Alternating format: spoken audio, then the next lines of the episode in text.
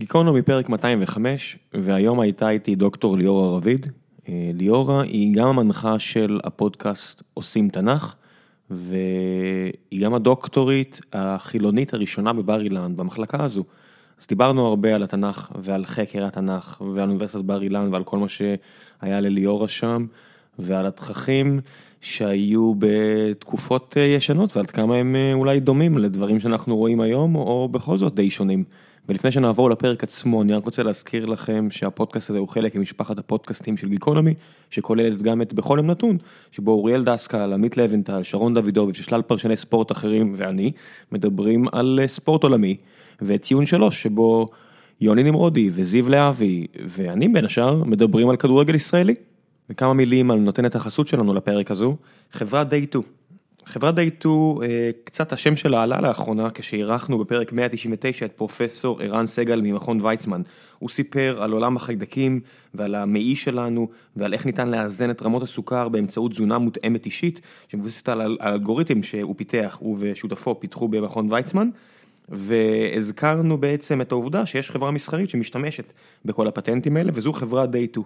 חברה די טו לקחה את הטכנולוגיה הזו של מכון ויצמן, ומסחרה אותה על ידי צוות מייסדים מאוד מאוד איכותי, שכולל בין השאר גם את מריו סנכט, אחד המייסדים של צ'ק פוינט, וכל מיני חבר'ה מג'ונסון אנד ג'ונסון, ובאמת חברה מאוד מרשימה שכבר יש לה יותר מ-30 עובדים במשרדיה בעוד השרון, והם מחפשים לגייס עוד עובדים. המשרות הפתוחות כרגע זה מפתח בקאנד בטכנולוגיה ג'אווה, ומהנדס QA ראשי, ומפתח ווב, ויש גם משרות בתחום במעבדה עצמה, שבעצם המקום שבו מרצפים את הגנטיקה של החיידקים, יש שם המון המון תפקידים, אני אשאיר לכם לינק, כנסו, תראו, באמת חברה מאוד מרשימה שלקחה על עצמה אתגר מאוד גדול, והולך לה מאוד טוב עכשיו, אז אם בא לכם להיות חלק מצוות מנצח בעוד השרון, לכו על זה. ועכשיו, ג'יקונומי 205 עם ליאורה רביד, תהנו.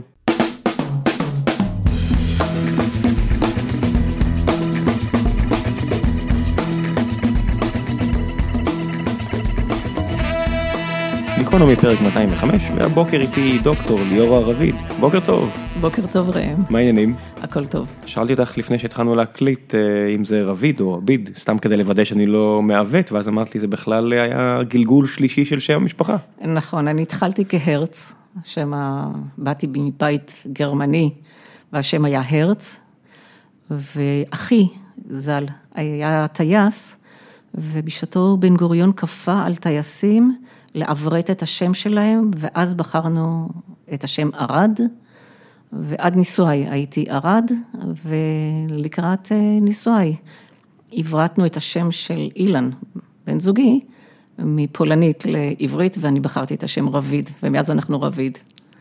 למה דווקא רביד? שם שמצא חן בעיניי. באמת? כן, לא, היו כמה אפשרויות, זו הייתה הבחירה של כל המשפחה שלו, והתקדמנו עם זה, זה היה בסדר גמור. חשבתי או ציפיתי לפחות ממישהי שמתעסקת כל כך הרבה עם התנך, למצוא איזה שם בעל משמעות היסטורית או תיאולוגית או לא יודע מה. אז עשיתי את זה עם הבנים שלי. יש לי בן בשם ישי, כמובן, ואירה, עין יוד רש א', זה שם מקראי. אירה זה שם מקראי? אירה זה שם מקראי. ישי אני מכיר, זה האבא של המלך. כן, האבא של המלך. המלך הגדול, לא סתם. המלך, בטח. הדמות הנערצת עליי בעבודאי. ואירה זה היה אחד הגיבורים של דוד, הוא מופיע כמה פעמים בתנך. זה מעניין. אירה בן עיקש. כל העניין הזה של... אירת כוי, יש, כן. מופיע בתנך, אני מדי פעם, מה זה מדי פעם? אני כמעט כל שישי קורא, יש בארץ, במוסף הספרים את ה... מכירה את הטור הזה? בטח. אוקיי, אז תזכירי לי איך קוראים לכתב שם? אני לא זוכרת. אוקיי, גם אני לא זוכר, אבל יש במוסף הספרים בארץ תמיד טור שבועי כזה על... איזושהי פרשה, אני חושב שזה בדרך כלל פרשת השבוע, אבל לא בהכרח, והוא תמיד מביא את הפן היותר ספרותי, כמו שאת עושה.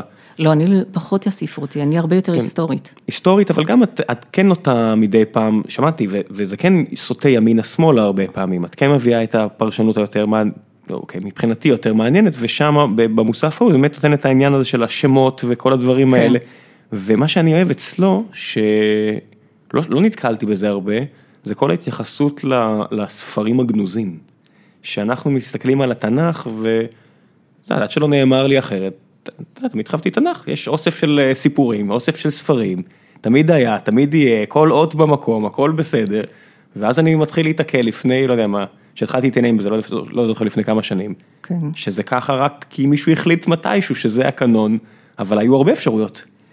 וואו, זה אחד הנושאים שאני מקדישה להם המון, המון תשומת לב, וגם כחוקרת באופן אישי, אבל גם בתוכניות שלי, זה הסיפור מאחורי הספר, הסיפור של הספר, מה עומד מאחורי זה, מתי זה נכתב, איך זה נכתב, מי כתב, אז אפשר להיכנס לזה בכמה שורות. השאלה הזאת, מי כתב את התנך, הולכת איתנו כבר איזה 1,600 שנים, כי בתלמוד, בבבא בתרא, זה המסכת האחרונה, יש התייחסות לעניין הזה.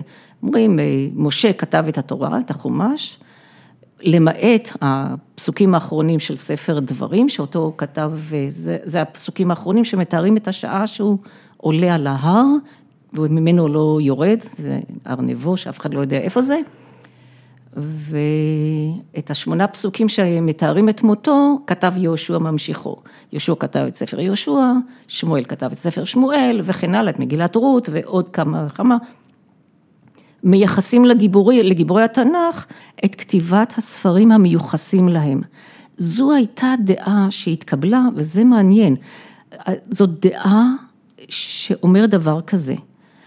הגיבורי התנ"ך כתבו את הספרים הרשומים על שמם, ועוד כהנה וכהנה, ירמיהו כתב את ספר איכה, שמדבר על חורבן בית המקדש, וכמובן את הספר הקרוי על שמו, ויש לך... מכות ירמיהו, זה היה הקטע שלו. כן, נכון, אבל יש חלוקה של התלמוד, מי כתב מה.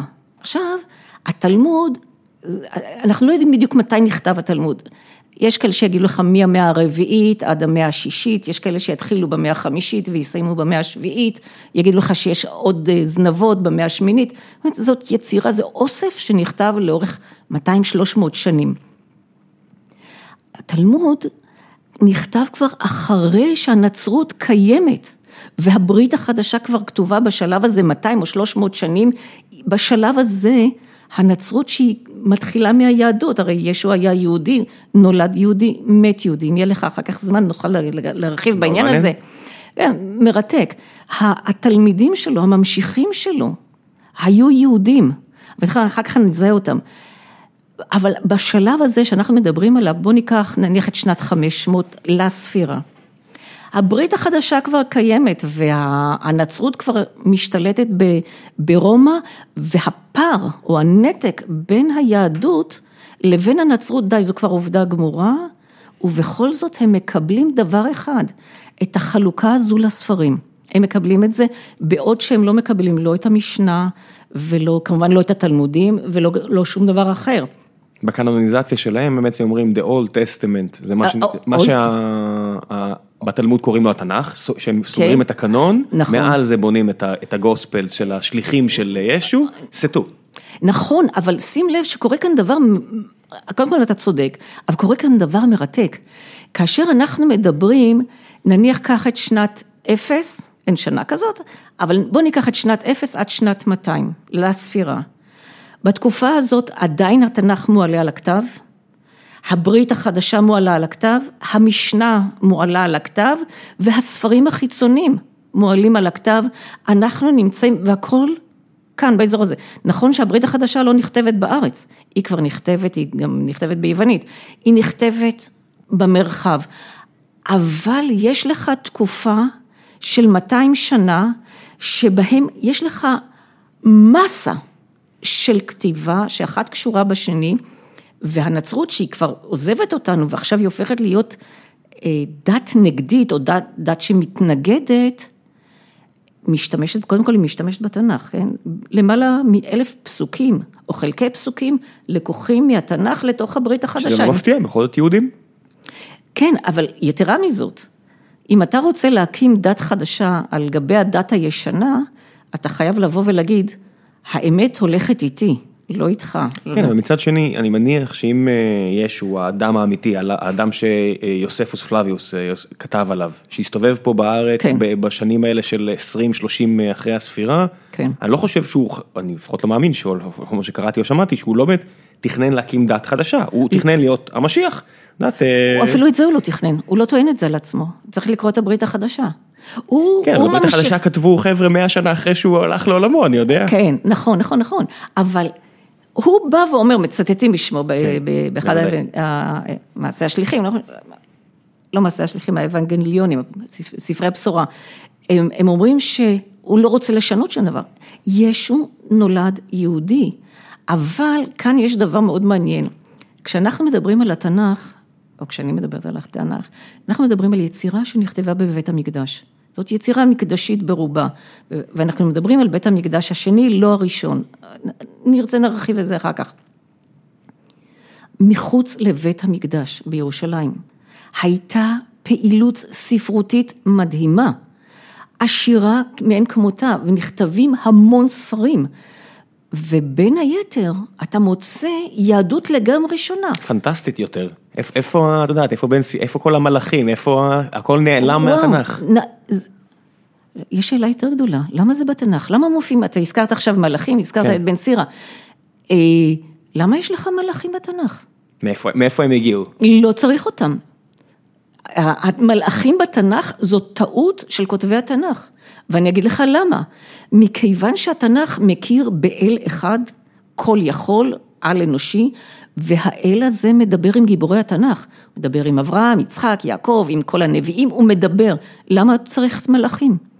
המלאכים מפריעים. כן, הפירוש, זה מה שקורה שיש התפלפלויות במשך 2000 שנה, אז מלאכים, זה לא מלאכים, זה שליחים, אז הוא מדבר גם אליהם, ואז זה בעצם נביא פחות או משהו כזה. אין צורך בהם, הוא מדבר באופן ישיר עם גיבורי התנ"ך, וכשאתה פונה לספרים החיצוניים, זה אסופה של ספרים שנכתבת במקביל, לאורך 100 שנים.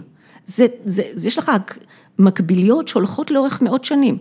בספרים החיצוניים, אלוהים נסוג אחורנית, ושם יש לך מלאכים. המלאך משמש מתווך בין שמיים לארץ. זה לא צריך את זה בתנ"ך. את חושבת שזו בעצם הייתה כוונת המשורר, כשבמשנה הוציאו אותם החוצה ופסלו אותם מהקנון, אז זה בעצם הייתה הכוונה? להפליט את מקומו של אלוהים?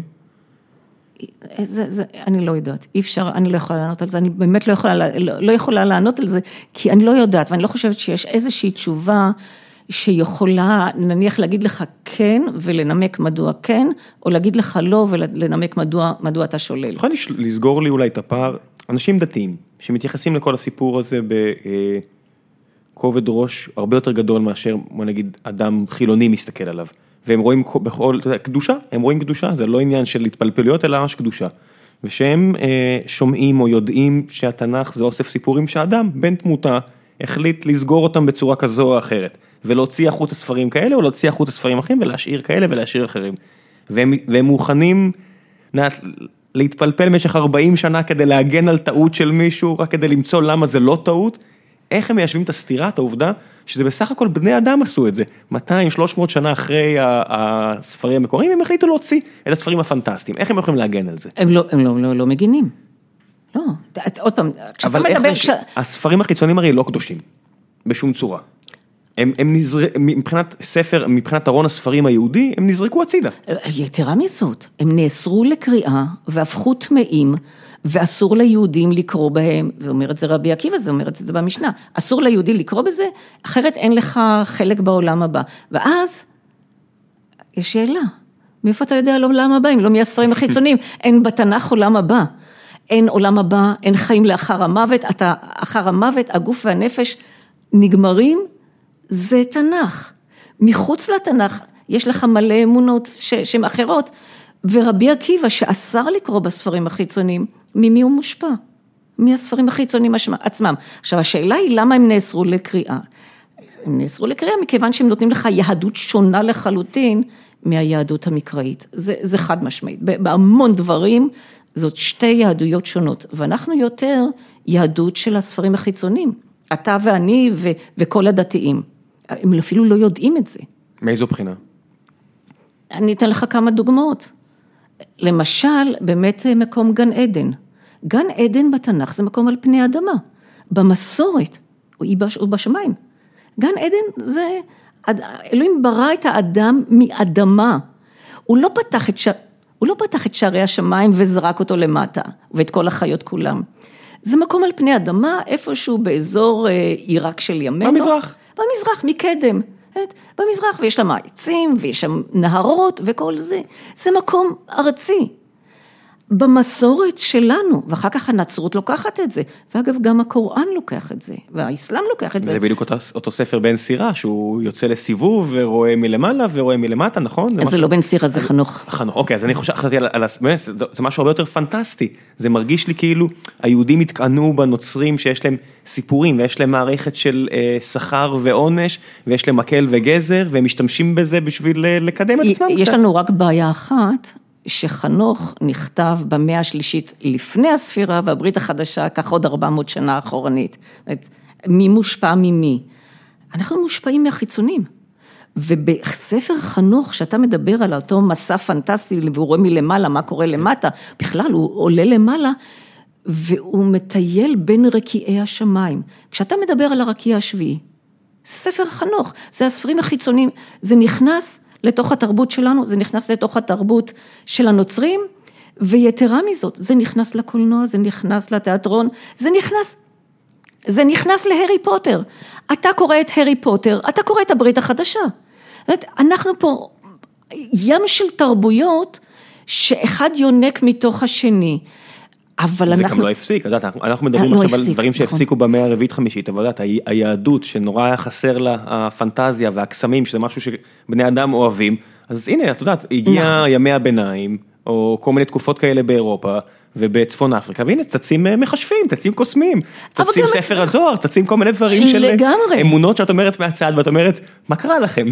מה נסגר איתכם? זה כל הזמן קיים, אתה כל כך צודק, יש לך ספר אליטיסטי, זה התנך, שהוא עבר הגהות חוזרות ונשנות וניקיונות, וצנזורה חוזרת ונשנית.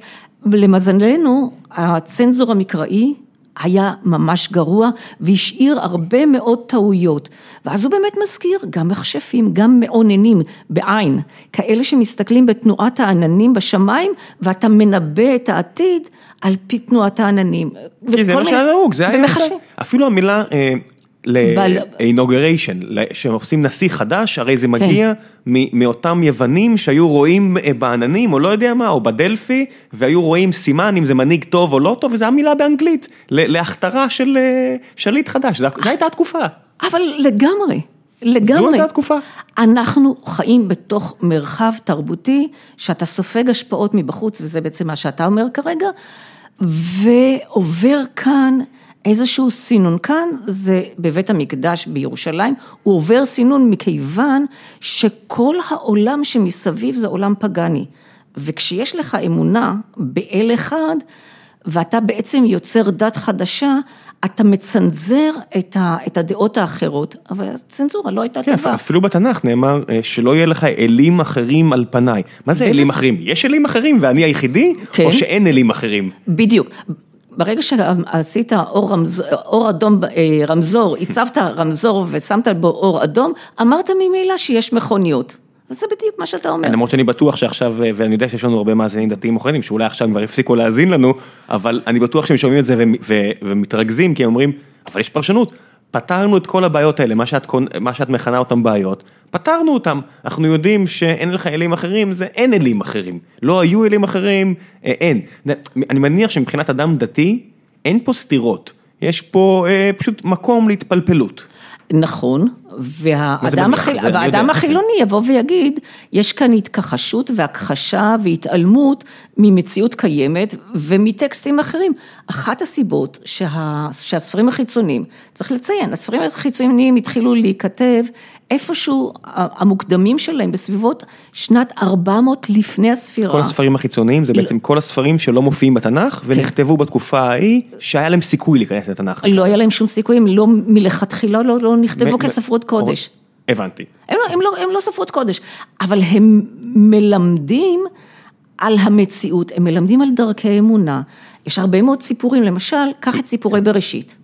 סיפורי בראשית, אברהם, יצחק, יעקב, מבול, אדם וחווה, מה שאתה רוצה, הם בתוך התנך. אבל אלה סיפורים שעברו במשך מאות שנים, מאב לבן, מאב לבן, הם נכנסו לתנך, אבל הם גם נכנסו לתוך הספרים החיצוניים. עכשיו, זה לא אומר שאחד מושפע מהשני. אתה ואני שמענו את אותו סיפור, לאורך דורות.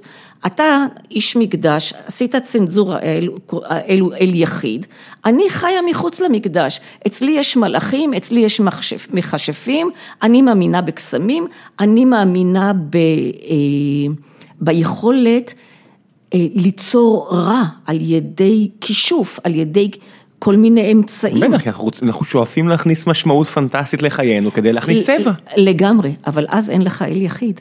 כי ברגע שאתה מאמין בכוחם של מחשפים ושל קוסמים, מגיה שחורה, מגיה לבנה, בעלי אוב, אוב זה קבר, בעלת אוב היא בעלת קבר, שחופרים פיר עמוק ומוציאים את נשמת המת החוצה, והוא יגיד לך את העתיד.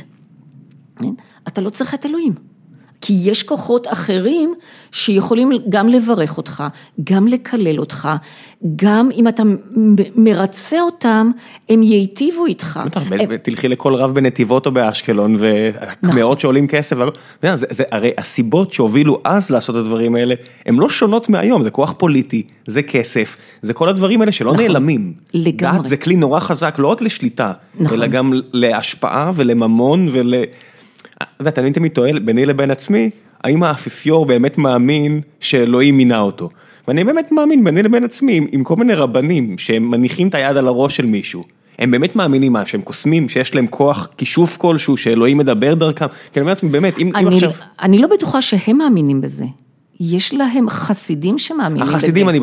החסידים אני בטוח. אני רואה את ההשפעה הזאת... אני מכיר אנשים שבאמת מאמינים והכל בסדר. אני שואל, הרב עצמו, שהוא קם בבוקר, הוא באמת מאמין שיש לו כוחות על טבעיים? הוא מבין שמה שהוא מתאר זה כוחות על טבעיים? כמו אז, כמו היום? אני אומר, מתישהו היה מישהו שהתעורר בבוקר ואמר, טוב, אני הולך להשתמש בזה בשביל לשלוט בקהילה שלי. כל השמנים האלה, זה בעצם מה שאתה מדבר, מה שאנחנו מכנים שמנים, הקוסמים והמחשפים בכל מיני, תמיד היה זה שבאיזשהו אופן תקשר, אם זה בשבטים, באפריקה, ואם זה באוסטרליה, בכל מקום בעולם, ישנם קבוצות של אנשים, תמיד יש מישהו שממלא את התפקיד שאתה כרגע אמרת רב. אותו אחד שמברך ואותו אחד שמקלל. עובדיה יוסף קילל בלי סוף. וכן. שמי, המהפכה החקלאית בת 10,000 שנה, מרגע שבן אדם כבר לא צריך לייצר עבור עצמו אוכל, מתפנה זמן, מתחיל שאיפות, אני רוצה עוד כוח, עוד נשים, עוד כסף, אני לא יודע מה. מה האמצעי? דת. זה נראה לי רק טבעי. לספר סיפור. אבל אתה צודק. אני חושב שאני צודק, אני לא בטוח שהמאמינים ששומעים את זה בטוח חושבים שאני טועה. הם ייתנו לזה הסבר אחר. צריך לקחת בחשבון שאתה ואני באים מתפיסת עולם חילונית. כלומר, אנחנו בודקים תהליכים ומנסים לתת להם הסבר רציונלי. זו תפיסת עולם שהיא לא מדברת בשם כוחות עליוניים. אני, כשאני מסבירה תנ"ך, או כשאני לומדת תנ"ך ומלמדת ומדברת, אני מדברת על תופעה. אני מדברת על... אפשר, אני מכבה את המזגן, שלא יהיה זה. אז מדברת על תופעה, כן? אני מנסה להסביר תופעות. אני באה ואומרת, האדם הוא יצור מאמין, אין לנו חברה שבה, שאנחנו יודעים שהיא נקייה מאמונות. זה יכול להיות בטוטם, זה יכול להיות בכל דבר, זה יכול להיות בעצים קדושים, זה יכול להיות בסלע קדוש, בכל מיני חפצים שנושאים ערך של קדושה וערך של כוח. אז בקדושה, זה יכול להיות בכסף. אנחנו מאמינים בכוחו של השטר, להביא לנו משהו, אנחנו מאמינים בכוחו של המדע. הרבה מאיתנו לא מבינים את המדע המודרני, אפילו קמצוץ מהקמצוץ של הקמצוץ, ועדיין יש לנו אמונה מלאה בכך שזה נכון. יש לנו, אז פה זה לא אותות ומופתים, הסלולר שלנו עובד, אז יש לנו מספיק עדויות לכך שזה עובד, אבל אדם מלפני 2000 שנה, אומר, טוב, הנה, היה בצורת, עכשיו יש גשם, כנראה שהנביא צודק, הנה, יש לי את העדויות שלי, לכך ששווה היה להתפלל. אתה צודק, אבל היום כשאתה בא ומסביר, מדוע הסלולרי שלך עובד, אתה נותן הסבר מדעי. מנסה לפחות. כן, אבל יבוא, טוב, היום זה כבר לא, אני לא מצפה שזה יקרה היום, אבל יבוא מישהו אחר ויגיד לך, הסלולרי עובד מכיוון שאלוהים נותן לזה לעבוד, אוקיי? אלוהים מעביר את התדרים דרך האוויר. זו התפיסה, צריך לקחת בחשבון, אנחנו מדברים על חוקי טבע. אדם מאמין, ובטח לא התנך, לא מדבר על חוקי טבע.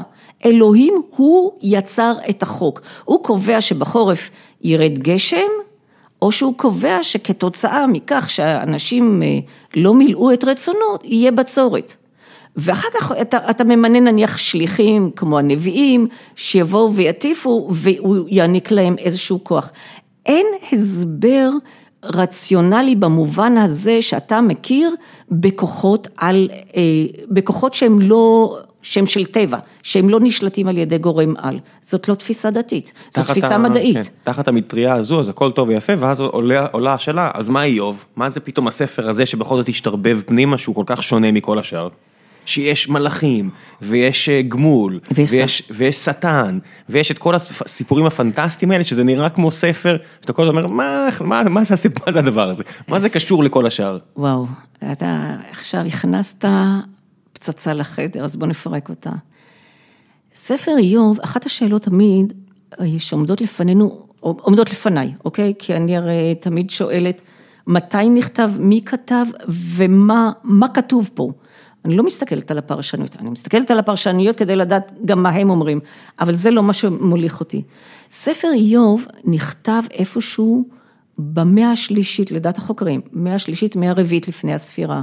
כלומר, אנחנו בשלב הזה עומדים אחרי גלות 10 השבטים, חלק גדול מאוד מהעם שלנו עבד, הוא איננו, אנחנו יודעים שהוא איננו. אנחנו עומדים אחרי חורבן בית המקדש הראשון, אנחנו עומדים אחרי חורבן הארץ, אנחנו עומדים יתרה מזאת אחרי שיבת ציון. שיבת ציון, קורש נותן רשות לכל העמים, בין היתר גם ליהודים, מי שרוצה יפתח את ספר עזרא פרק א', קורש המלך הגדול, הוא באמת היה מלך גדול. המלך היחידי שאלוהים דיבר אליו, המלך הזר היחידי שאלוהים דיבר אליו. לתנך אין ברירה אלא לומר את זה. בוודאי. כן, אחרת הוא יפעל על דת עצמו, אין דבר כזה. התנך לא ייתן לך שום אפשרות לבוא ולומר שקיים איזשהו תהליך היסטורי שלא אלוהים מכוון אותו, לטוב ולרע, בעיקר לרע. אוקיי? אבל שיבת ציון נתפסת בתנך כחלק מתהליך הגאולה. הנה העם חוזר לארצו ומקים את בית המקדש השני. עכשיו, בתוך תפיסת הגאולה שלנו, והיא חוזרת בתנך עשרות פעמים, יש גם שחרור מעול הכובשים, וזה לא מה שקורה.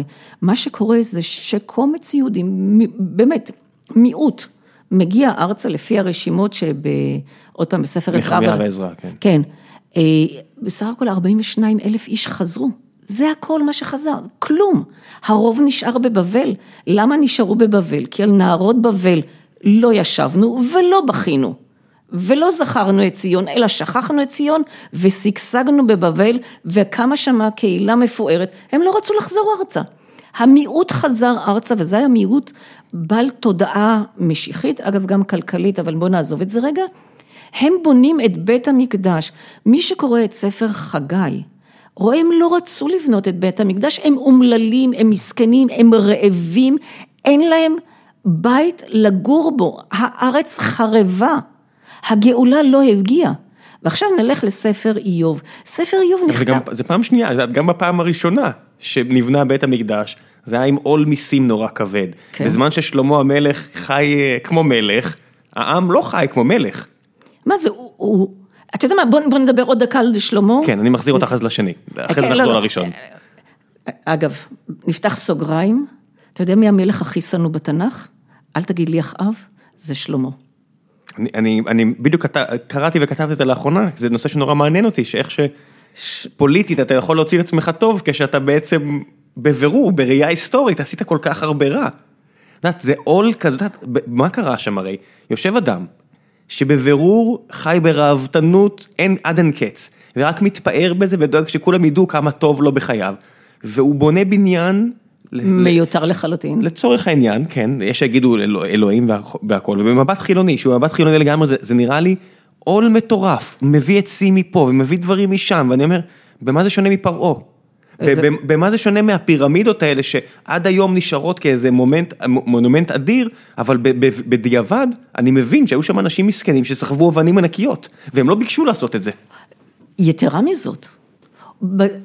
נגיע לזאת עוד דקה, כי אני נורא אשמח להיכנס לנושא הזה. אוקיי, אז נחמיה ועזרה, הבית שני, מגיעים לפה חגי. טוב, ואז אנחנו חוזרים אחר כך לשלמה. כן, כן, כן, חוזרים לשלמה. ואנחנו נצטרך לשחוט כמה פרות קדושות. אני בטוח שהמאזינים הדתיים כבר עזבו אותנו בשלב הזה, אז נשארנו רק עם החילונים. אני רוצה לספר לך שיש לי לא מעט מאזינים הדתיים, כולל חרדים. אני יודע, אנשים מתעצבנים אלייך. לא, לא, לא. יש ויש. יש כמה, כן. קראתי טוקבקים על הספרים שלך. אנשים אוהבים למצוא טעויות אצלך. מכירה את זה?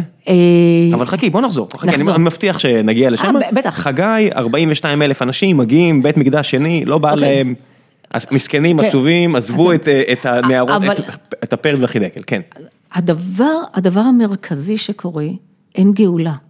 זאת אומרת, ישנה, אנחנו חוזרים לספר איוב, ישנה אכזבה נוראית.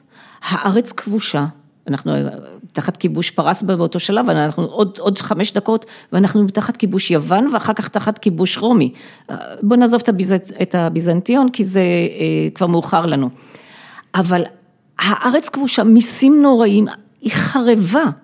אין שום גאולה. וכשאתה מסתכל על כל ההבטחות האלוהיות, ופה כל הספרות הנבואית מלאה בזה, תלכו בדרך הישרה, בדרך המצוות, הכל יהיה בסדר.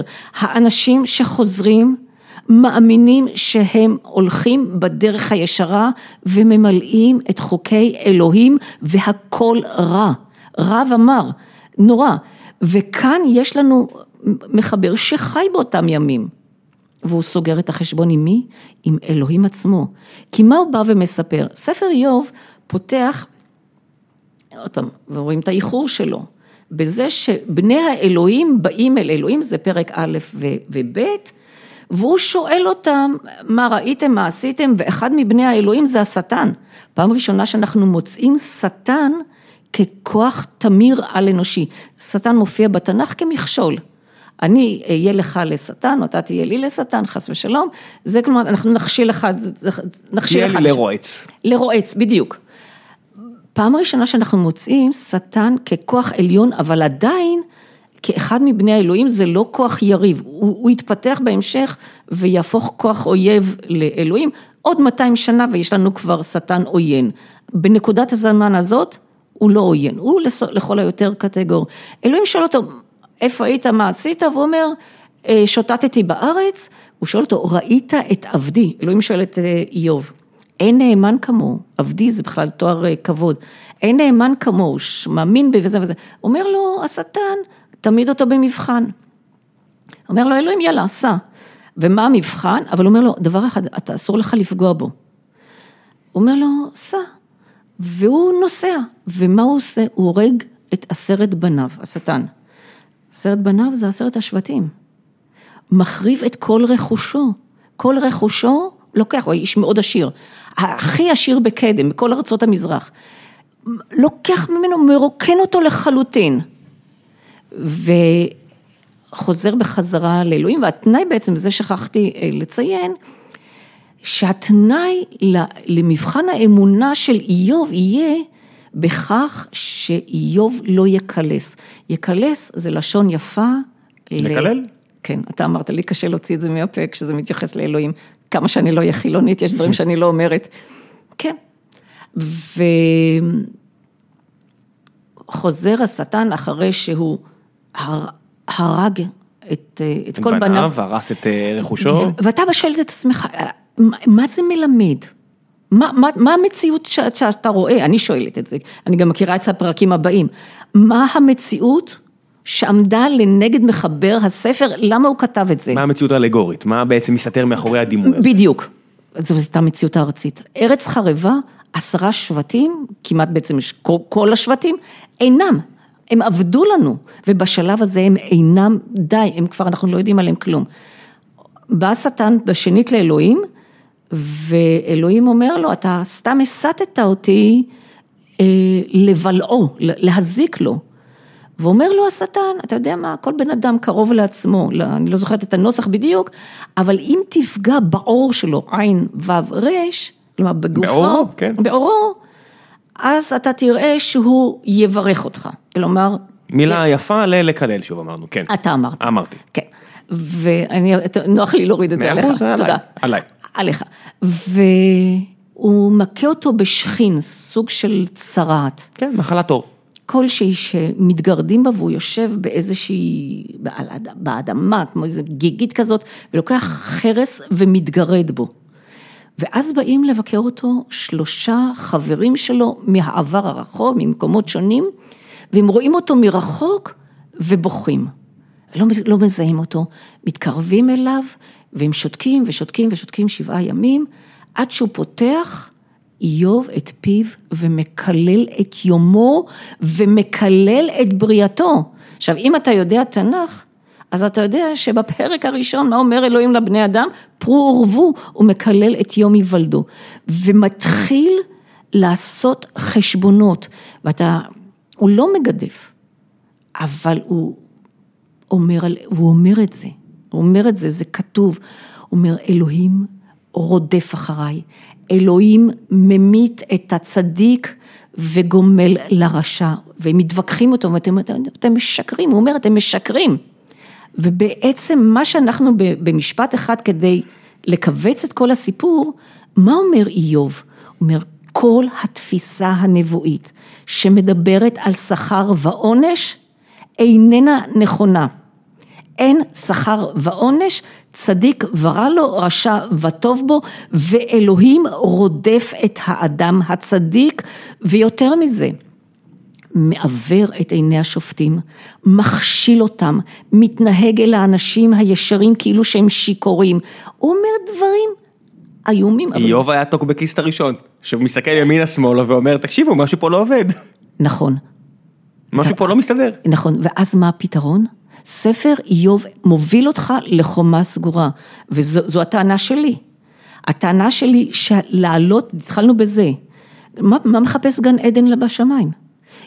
הוא נותן לך פתרון. בטח, מה זה נותן לי פתרון? הוא נותן לי תמריץ, תחשבי, גם בדתות אחרות, באסלאם ובנצרות, אתה בעצם יכול, אם אתה קלוויניסט, או לא יודע מה, או אם אתה פונדמנטליסט אסלאמי, אתה יכול לעבור חיים נוראים, אבל זה שווה את זה. יש משהו אחרי זה שאני לא צריך להוכיח לך עכשיו, אל תדאג עליי. נכון. אני לא צריך להוכיח לך כלום. אתה כל כך צודק, אבל זה לא תנ"ך. זה לא תנ"ך. זה בספרים החיצוניים. כלומר, יש לך פתרון. התנ"ך בעצם, אם אתה הכנסת את ספר איוב, מוביל אותך לאל שאסור לך להאמין בו. תעשה מה שאתה רוצה, תאמין, לא תאמין, זה לא שווה לך, לא משתלם. לא, אסור לך, אתה נוכח לדעת שהוא לא צודק. מה זה לא צודק? אין פה, זה תפיסה כמעט, את יודעת, פוסט מודרנית של תאמין, לא תאמין, מה זה משנה? לא, אבל התנ"ך אומר לך, אתה חייב להאמין. זה הדבר הבסיסי. לא תאמין באלוהים, זה האל היחד, אתה חייב להאמין בו. זה הדבר המרכזי. אלוהים, זו התפיסה המקראית. הוא יודע הכל, הוא חזק, הוא שולט על עם קטן ומוכה, שהאדמה שלו כבושה. בוא נעזוב את זה כרגע. אבל הדבר המרכזי, הוא גומל לצדיקים שלו, צדיק התמר יפרח, איזה יפרח? זו התפיסה המקראית שאומרת לך, תאמין באלוהים, הכל יהיה טוב. תאמין באלוהים והמציאות, וזה אומר איוב, והכל רע, כי האל לא סופר אותך ממטר, הוא לא רואה אותך, אתה בכלל לא מעניין אותו, זה כתוב. ואז בפרק השלישי, זה נדמה לי פרק 38, נדמה לי, כן? אני לא זוכרת כרגע. לא נורא. לא נורא, יש לי פה את הספר, אבל לא נפלא. יש מה שנקרא נאום אלוהים מן הסערה. איוב, לאורך כל הדרך, רוצה שאלוהים ידבר איתו, ויגיד לו במה הוא חטא. עכשיו, זה תרגיל זדוני של המחבר, מכיוון שאם אלוהים ידבר אל איוב, הרי הוא יצטרך להודות, שאיוב לא חטא בשום דבר, ושהוא הניח לו להיות קורבן חף מפשע, אוקיי? ואם הוא לא מדבר איתו, שתיקה כהודיה. סופו של דבר, וזאת הדרישה של איוב לאורך כל הדיאלוגים בתוך הספר, זה בעצם 3 מחזורים, אלוהים לא מדבר איתי, הוא לא ידבר איתי, הוא לא מדבר עם האדם, הוא לא רואה את האדם, הוא לא סופר את האדם, ואז פתאום מופיע פרץ אדיר של נאום אלוהים מן הסערה, ואומר לו, איוב, איוב, איפה היית יבחוש בן שלולית, כשאני בראתי את העולם, סליחה, איפה היית כשבראתי את העולם, סתם שאלה טיפשית, ובראתי את זה, ובראתי את זה, ובראתי את זה, ואת כל היקום, ואת השמש, ואת הכוכבים, ואת המוסדות, מוסדות זה העמודים, הרי הארץ, עכשיו אני למד אותך קצת פיזיקה וטבע, אתה יודע שהארץ היא שטוחה, ויש עמודים שיורדים אל התהום, והפלטה הזאת שנקראת אדמה מונחת עליה. כן, גלילאו עדיין היה רק רעיון בשלב הזה. כן, אפילו עוד לא. קופרניקוס וגלילאו עדיין היו מוקדמים לסיפור הזה. לגמרי, כן נכון, גם קופרניקוס. בכל זאת, פולני וזה, צריך לתת להם משהו. כל הביטוי, קצות הארץ, אתה מגיע לקצה ונופל למטה, זה ברור. על כל פנים, אומר, איפה אתה היית כשאני הקמתי את היסודות האלה של הארץ, ואז הוא עובר אל החיות, המיתולוגיות ועל החיות הקטנות, כולל איילה והנמלה והנשר, כל החיות. והוא אומר, איפה היית כשאני דואג לזה ואני דואג לזה ואני דואג לזה ואני דואג לזה? ואתה סופר וסופר למה דואג אלוהים, לכל היקום, למעט חיה אחת, האדם. האדם לא מופיע בנאום אלוהים מן הסערה, והוא מסיים את הנאום בזה שהוא אומר לשלושת החברים שלו, איוב צדק, אם אתם לא תבקשו סליחה ותעשו איזשהו קורבן חטאת, חטאת, אתם צריכים להקריב קורבן, אני אלוהים, העניש אתכם. בטח, גם אתכם, כן. ובזה בעצם מה הוא בא ואמר? אולי בגלל שהם כל כך קרובים לעדיין שכין. כן, לא, אבל רק כדי לסכם את זה, מה בעצם אלוהים אומר בתוך כל זה? הוא אומר, איוב צדק, אני טעיתי. ואז יש שבות איוב שהוא מחזיר לו עוד פעם 10 ילדים, ואת הרכוש, כפל רכוש וכל זה. זאת אומרת, יש לך בעצם מחבר שבא ואומר, כל התפיסה המקראית נפלה. עכשיו, השאלה היא, למה זה נמצא בתנך? וזה אני לא יודעת. אני יכולה לחזור על מה שאמר אחד הפרופסורים הגדולים שלי, שבשעתו למדתי אצלו בשם יעקב קליין, באמת פרופסור חוקר גדול. הוא אמר, הספר הזה היה כנראה כל כך אהוב, ומחבר ספר איוב. אני מצטטת, זה לא בא ממני. היה אחד מכותבי התנך, כי זה באמת שפה עילאית, ומכיוון שאתה היית אחד מכותבי התנך, אתה גם יכולת לכלול את זה בתנך. אולי הוא עשה את קהלת וקיבל בונוס, אני יודע. כן. יש כל כך הרבה ביטויים יפים שנמצאים בתנך, אולי הוא קיבל מתנה. הנה הספר הזה שאתה דחפת כל הזמן, בסדר, יאללה, נכניס אותו. כן, אבל זה ספר שמוביל לכפירה, ממש מוביל לכפירה. ואז, כי הוא בא ואומר, כל היסודות של האמונה שלך לא נכונים. זה לא שאין אלוהים, הוא כן אומר שיש אלוהים. אותי מעניין דווקא החבר'ה של המשנה, למה הם לא העיפו אותו החוצה, זה מה שמעניין אותי, כי אני אומר, אין לי מושג. זה מרגיש לי קצת, כשג'יימס ג'ויס כתב את יוליסס, אז הוא אמר, אני הולך לפרנס עכשיו מורים לספרות ל100-200 שנה. נכון. אז קצת מרגיש לי שהחבר'ה של המשנה אמרו, טוב, בוא נכניס פה קצת בלגנים בספר הזה, כדי שיהיה לנו על מה להתפלפל עכשיו 2,000 שנה. אני לא יודעת, אני לא יודעת, קשה לי, עוד פעם, אני תמיד מסתכלת, מתי זה נכתב? המשנה נכתבת 200 שנה אחרי ישו. לא, לא, לא. רגע, המשנה זה 100 ראשונה? בוא נתחיל, אני אוהבת להתחיל בשנת 0. למה 0? אין שנה כזאת, אבל היא שנה נוחה לצורך הדיבור. בוא נעזוב את ישו. המשנה, זה גם כן אוספים. זה לקטים. יש לך הרבה הלכות והרבה מאוד מדרשים. היא נכתבת בתקופה איומה, אנחנו בתוך השלטון הרומי. בשיאה של רומא. זאת ועוד. אנחנו נמצאים בתקופת המשנה, 3 מרידות. יש לך המרד שהוביל, המרד הגדול, בשנת 70, זאת תקופת המשנה, שמוביל לחורבן בית המקדש השני. יש לך מה שנקרא מרד התפוצות, זה 115. זה היה בתפוצות, זה במסופוטמיה, קפריסין, הלך לי עוד מקום, מצרים, תפוצות ישראל שמורדות ברומאים עצמם, וכמובן נכשלות, ומרד בר כוכבא, כישלון טוטלי. תקופה של 80 שנה שבהם מנסים... 60. רגע, 70 עד 150, לא? לא. עד 130? לא, 130. אוקיי. כך בתוך, משנת, המרד מתחיל בשנת 66, בואו נלך ל-70, משנת 70 עד שנת 135, אנחנו מורדים 3 פעמים ברומאים, 3 פעמים הכל נחרב. תשאלי גם מה קורה מסביב, הרי היהודים זה לא מרכז העולם, מה קורה?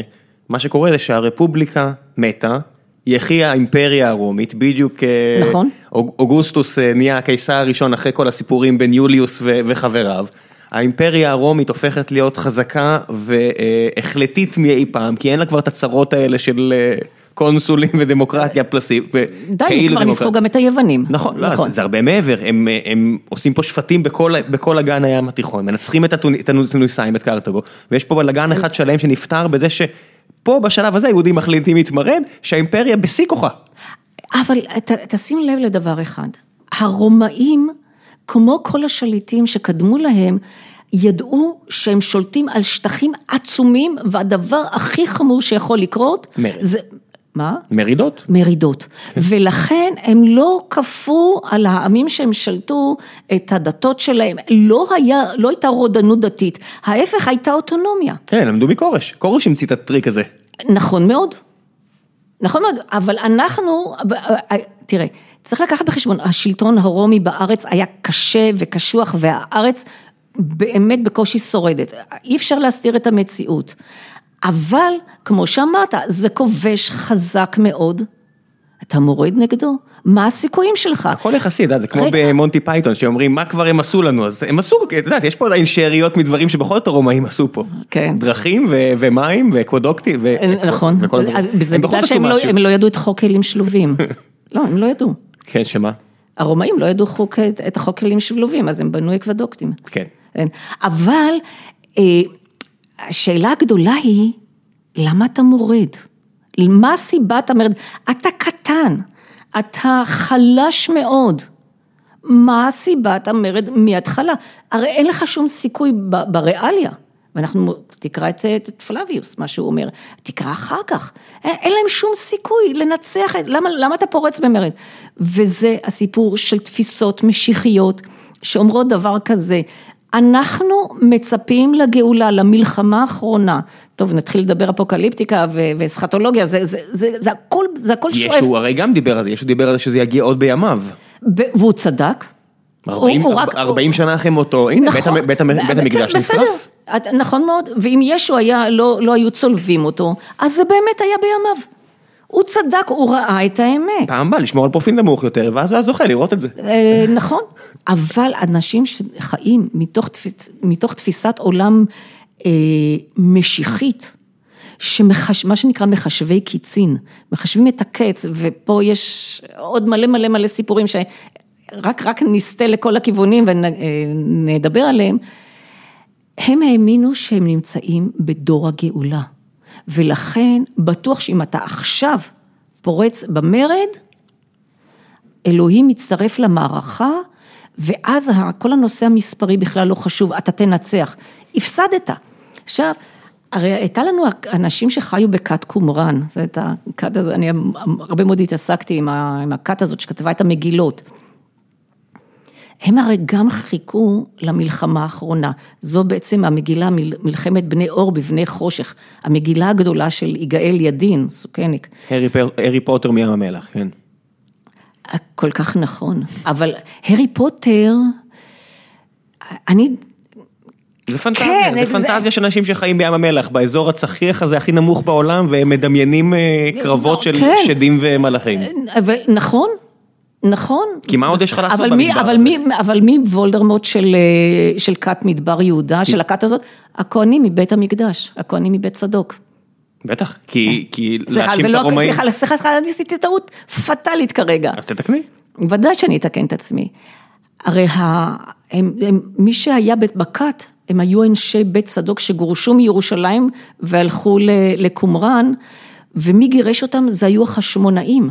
הם יושבים בבית המקדש, הכהן הגדול, הרשע, אותו וולדרמוט לצורך העניין, הוא כהן גדול מבית חשמונאי, קרוב לוודאי יונתן או אחד מהם, או יוחנן הורקנוס, אבל זאת המשפחה החשמונאית שהם שונאים. הם אבל אחר כך, הם הרי מצפים שהמלחמה תפרוץ, המלחמה הגדולה, לא מהמגדון, כמו בחזון יוחנן, ולא, אלא מתוכם, מתוך קומראן עצמה. רגע, חזון יוחנן וכל כל הסיפור הזה, זה לא אחרי? זה אחרי, אבל מאיפה אתה מושפע? כן, הבנתי, אוקיי. כי זה מהראשונה הרי, נכון? בוודאי, אבל אלה הכתבים. אתה מושמע, אני רוצה נחזור שנייה אחת להרי פוטר ולנצרות, כי על להראות לך איך הדברים האלה, כמה שאתה לא הופך להיות מודרני, כל התרבות שלך היא תרבות תלוית תנך, ותלוית הברית החדשה שיצאה מהתנך, אבל רק עוד שנייה אחת. הם, אנשי הכת, כנראה מצטרפים למלחמה של המרד הגדול, שמוביל לחורבן בית המקדש השני, כן, בשנת 70, מכיוון שהמלחמה לא פרצה בקומראן, הם ציפו שהיא תפרוץ אצלם. אתה קורא את המגילות, זה ברור, אני מכירה את המגילות, לא את כולם, אבל אני מכירה מסה מספיק משמעותית, גם מתוך הדוקטורט שלי וגם אחר כך. כדי להגיד לך, זה מה שברור לחלוטין שהם ציפו, שזה יפרוץ משם, מהחור הנידח הזה. שהרומאים מה, ינחתו מהחלל וילחתו דווקא בהם? שאלוהים יבוא מהחלל, יחד עם המלאכים, זאת מגילת אור וחושך, או מלחמת בני אור ובני חושך. מי היריבים בדיוק? מה הצפי? מי הם בני האור? מי הם בני החושך? אנשי הכת. אז הם האור? הם האור ומי החושך? כל אויבי ישראל זה דבר ראשון, ואנשי בית המקדש בירושלים, שהעיפו אותם, המשפחה החשמונאית. השמאלנים האלה. מה? השמאלנים האלה, תאמיני. עם סמך, נכון? כן, ברור. בטח, כן. בטח, השמאלנים האלה שהלכו לתרבות זרה. אתה כל כך צודק. עכשיו, המלחמה לא פרצה שם, היא פרצה במקום אחר. הם מצטרפים למלחמה, תקרא את פלאביוס. למרות שהוא קצת, יודעת. אני בטוח שהוא כותב לא רק אלייך 2000 שנה אחרי, הוא גם כותב לחבריו ברומא בסך הכל. הוא כותב בראש וראשונה לחבריו ברומא, כן? הוא רצה להישאר חי, אני יודע. היסטוריון ברומא, בכל זאת. נכון, נכון, תשמע, הוא גדל עם הרומאים, הוא בא ממשפחה שכבר כילד הוא היה מבקר ברומא. הוא הכיר את רומא היטב. הוא גם אחר כך הוא קישר בין ישראל לבין רומא, אבל זה סיפור בפני עצמו. אבל המלחמה פורצת שם, והעדויות של פלאביוס, כמה שאתה יכול לבוא ולהגיד, יש דברים שאני מטיל ספק בהם, אבל בדברים שבהם הוא לפחות נשמע אובייקטיבי, כאדם שמתאר מציאות, אין שום סיבה להניח שהוא לא אומר את הדברים. הרומאים שחטו אותם באכזריות נוראית. אז רגע, תדברת עכשיו על ירושלים או על ים? על המרד, לא, אנשי ים המלח הצטרפו למרד הגדול. כן, מה זה הצטרפו למרד הגדול? הם יושבים שם במצודה שלהם, באמצע שום מקום, הם לא עושים דבר אקטיבי. כן, אבל המרד לא הגיע לקומראן, המרד גם לא היה בכל הארץ. אני אומר, הם במילא לא משלמים מס, הרי, אז מה זה אומר הצטרפו למרד? הם יושבים שם על הער שלהם, מסתכלים בוהים. לא, הם מאמינים שזהו, שעכשיו אלוהים מצטרף למערכה, זו הנקודה. אין נימין את נאו אלוהים מתערב, כן. כן, ראם, זאת הנקודה המרכזית. אתה לא לוקח את זה, אין לך סיפור. הנקודה המרכזית אומרת דבר אחד, המרד, גם המרד השני, של מרד בר כוכבא, נגיע אליו עוד דקה אחת, המרד פרץ משום שהחישוב המתמטי אומר, עכשיו אלוהים מצטרף למערכה, ולכן אין שום חשיבות לעובדה, שמבחינה מספרית אין לך שום סיכוי. אתה מתעלם מזה, אתה משיחיסט, ואתה יודע מה ההבדל בינם לבין נוער הגבעות? אפס. זו אותה תפיסה עצמה. אני אגיד לך מה ההבדל, כי מסביב לנוער הגבעות יש את צה"ל. כן. זה הבדל נורא גדול. נכון. והם לא נלחמים ברומא של התקופה הזו. אבל אנחנו רומאים, בשביל נוער הגבעות, אנחנו רומאים לכל דבר. לא, אפשר להגיד שהרומאים זה המסביב, ואנחנו אולי החבר בירושלים של אז. חוץ מהעובדה שיש את צה"ל. כן. זה הבדל נורא נורא גדול. אנחנו כבר לא נמצאים, זה הקטע.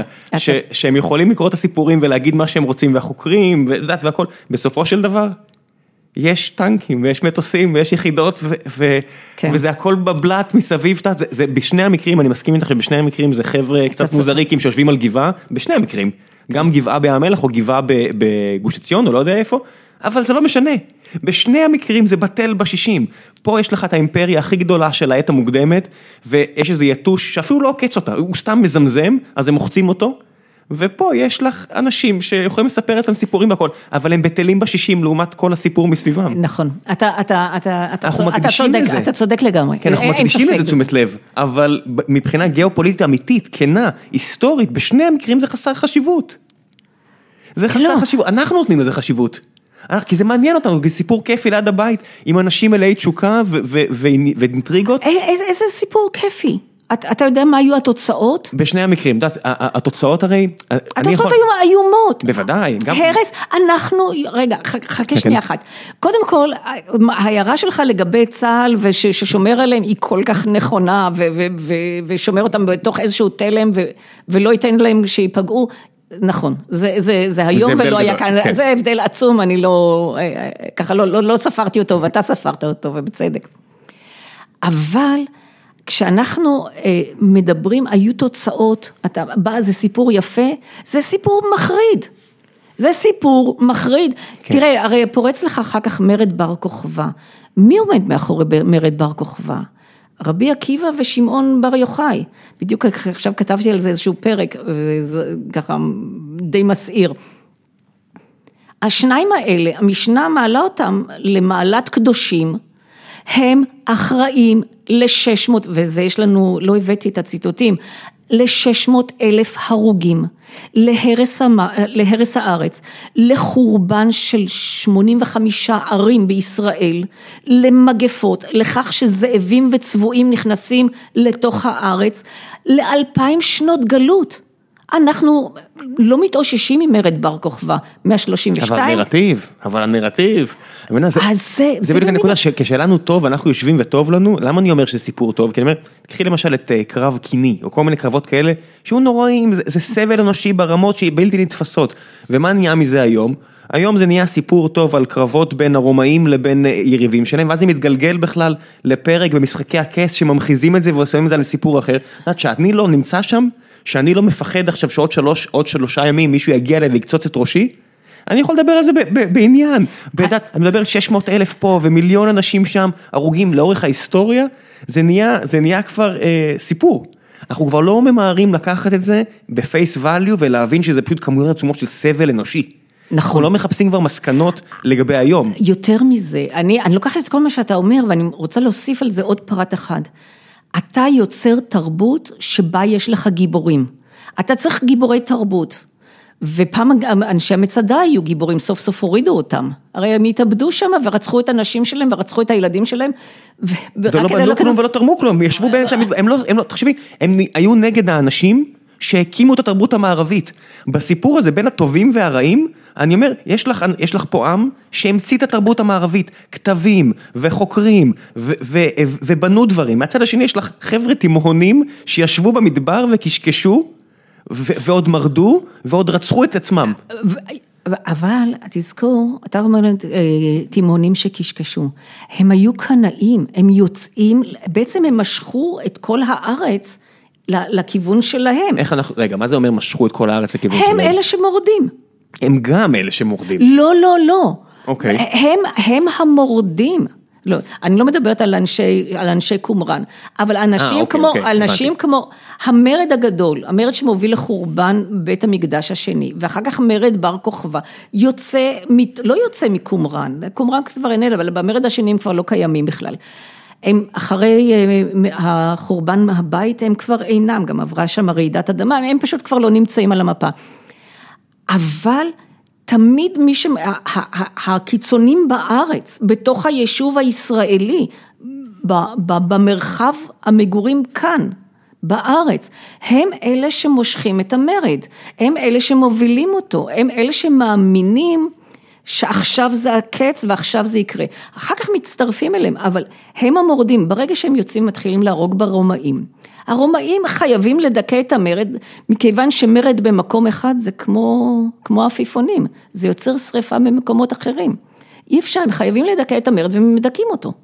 אז כמה את חושבת שהסיפור הזה קשור לכך שלא יודע מה, 40-50 שנה לאחר המרד, יושב איזה שאול בסוריה ואומר לעצמו... האמת, הישו הזה לפני 100 שנה צדק, מהיום אני לא שאול, מהיום אני פול, ויאללה בוא נתחיל את הסיפור הזה. עד כמה זה קשור מאורעות האלה? לדעתי, קשור ביותר.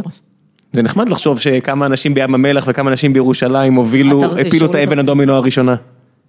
נכון. אני לא חשבתי על זה אף פעם במונח הזה של להפיל את האבן, אבל אתה צודק. כן, בסופו דבר... הם מפילים את האבן הדומינו הראשונה. לגמרי. ששינתה את העולם, מהבחינה הזו, האדם הכי חשוב בנצרות פחות או יותר, פאולוס הקדוש, היה יהודי שטיין ועולל שמסתובב בסוריה ואומר לעצמו, אלוהים מדבר אליי, הכל בסדר, ישו. ישו מדבר אליי. ישו, אלוהים, כל השילוש הקדוש הזה, ומתחיל לספר פנטזיות, ומתחיל להעלות את זה על כתב. אתה קורא את האגרות של פאולוס בברית החדשה. אתה קורא... לא, לא משנה, תמשיכי. אנשים מתחילים במאוחר. אני חושבת שפגשתי אותו בכנס פודקאסטים. זה הוא? לא יודע. לא משנה, תמשיכי. אתה קורא את פאולוס, פאולוס זאת יצירה אנטישמית. בוודאי. זה הסלף-הייטינג ג'ו הראשון. כן, זה נורא משהו, אבל אין לך ברירה. ברגע שאתה מייסד דת חדשה, ואמרנו את זה קודם, אתה חייב לבטל את הישנה.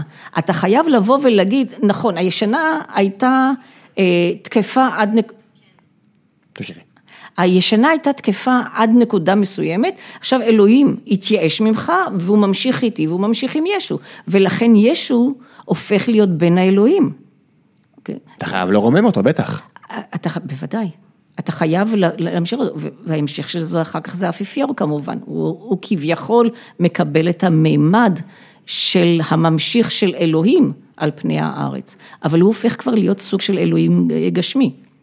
כמו ישו, גם ישו הוא אדם שהוא אלוהים גשמי. נכון מאוד. אתה חייב ליצור פה, וזה טריק, בסופו של דבר הנצרות והאסלאם הצליחו הרבה יותר מהיהדות. זה נראה אם אתה מסתכל על זה ברמה סוציולוגית, הם ראו מה היהדות עשתה, אמרו טוב, יש פה איזה תקרת זכוכית. למדומי הטעויות. נכון, יש פה תקרת זכוכית מאוד עבה של חוקים נוקשים מדי, של נורא קשה להצטרף לסיפור הזה. אתה יודעת, ביהדות אתה צריך לחתוך חתיכה מהפין שלך אם אתה גבר, ואתה צריך לעשות כל כך הרבה פולחן, הנצרות זה כבר רק להתאבל, ואיסלאם זה רק תגיד מול 3 אנשים... פאולוס אומר, אברהם היה נחשב למאמין גדול, לפני שהוא עבר ברית מילה, לא צריך ברית מילה, לא צריך כשרות, הוא לא צריך לשמור, לא צריך את יום כיפור, לא צריך... הרי מה זה כשרות? זה בעצם אומרים לך, אם אתה רעב, אל תאכל את זה, כי מישהו החליט לא, כי פעם היו... זה רק עוד קשיים בסופו של דבר על הדת. נכון, הוא בא ואומר, את כל הדברים הבסיסיים, לא צריך אותם. עכשיו, אם אתה קורא את התנך ואת ה... בכלל, מה קורה? התנך יש לו מלא דיני טומאה וטוהרה. כן? אתה מלא בזה. והמעמד של האישה הרבה יותר נמוך בתנך. מאשר מה, רגע? איפה מעמד האישה לא היה נמוך בתקופה ההיא? בתנך הוא יותר נמוך, מאשר מה? בטח. רגע, לא רגע, יותר נמוך מאשר מי? מאשר איפה? בתנך המעמד של האישה יותר נמוך מזה של הגבר. מאשר של הגבר, בטח. זה לא מה שקורה אחר כך במשנה, המשנה מטנפת את האישה, בטח, ואז האסלאם והנצרות רק מדחיקים את זה עוד, כדי לתת לגברים יותר מוטיבציה, להגיע אליהם, בטח. רגע. אני מצטער, אני מקפל אחורה. יש כאן משהו שאני מבקשת לדייק אותו.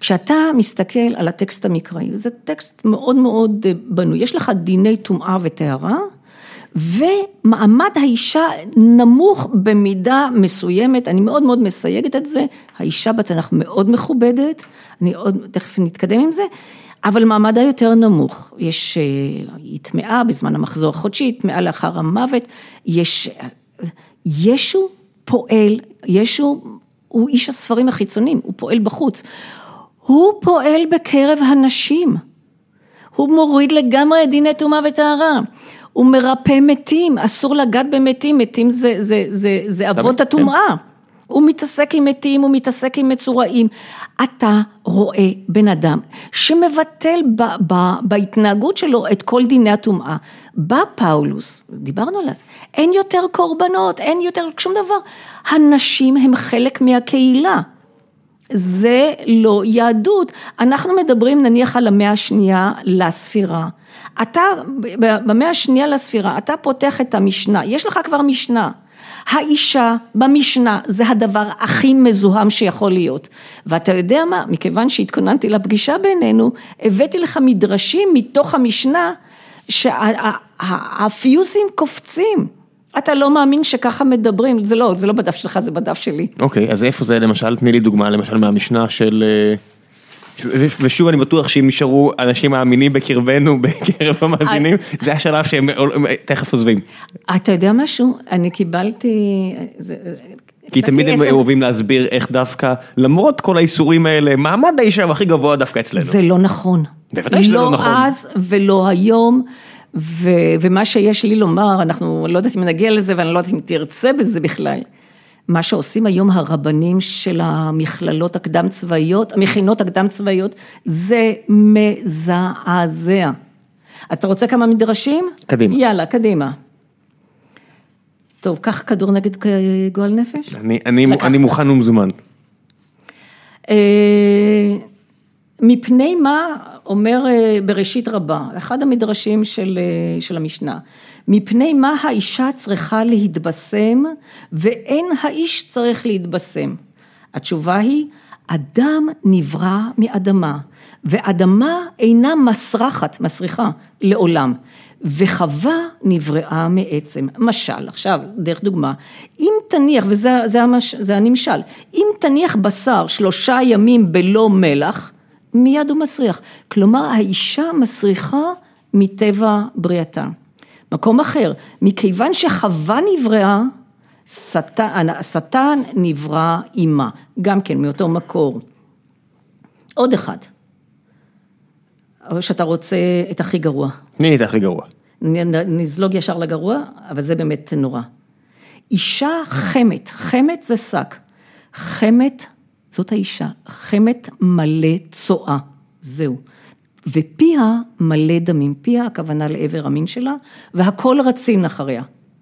כלומר, האישה, זה התלמוד אומר את זה, בבלי שבת, יש לי את המקורות, וכולם רצים אחריה. זה מה שאומר התלמוד על האישה. מיזוגניה פרופר. אין הרבה הבדל בין זה לבין איזה טוקבקי שונא נשים היום, שאומר את אותם דברים, חילוני, דתי, זה לא משנה. אבל זה לא תנך, זה...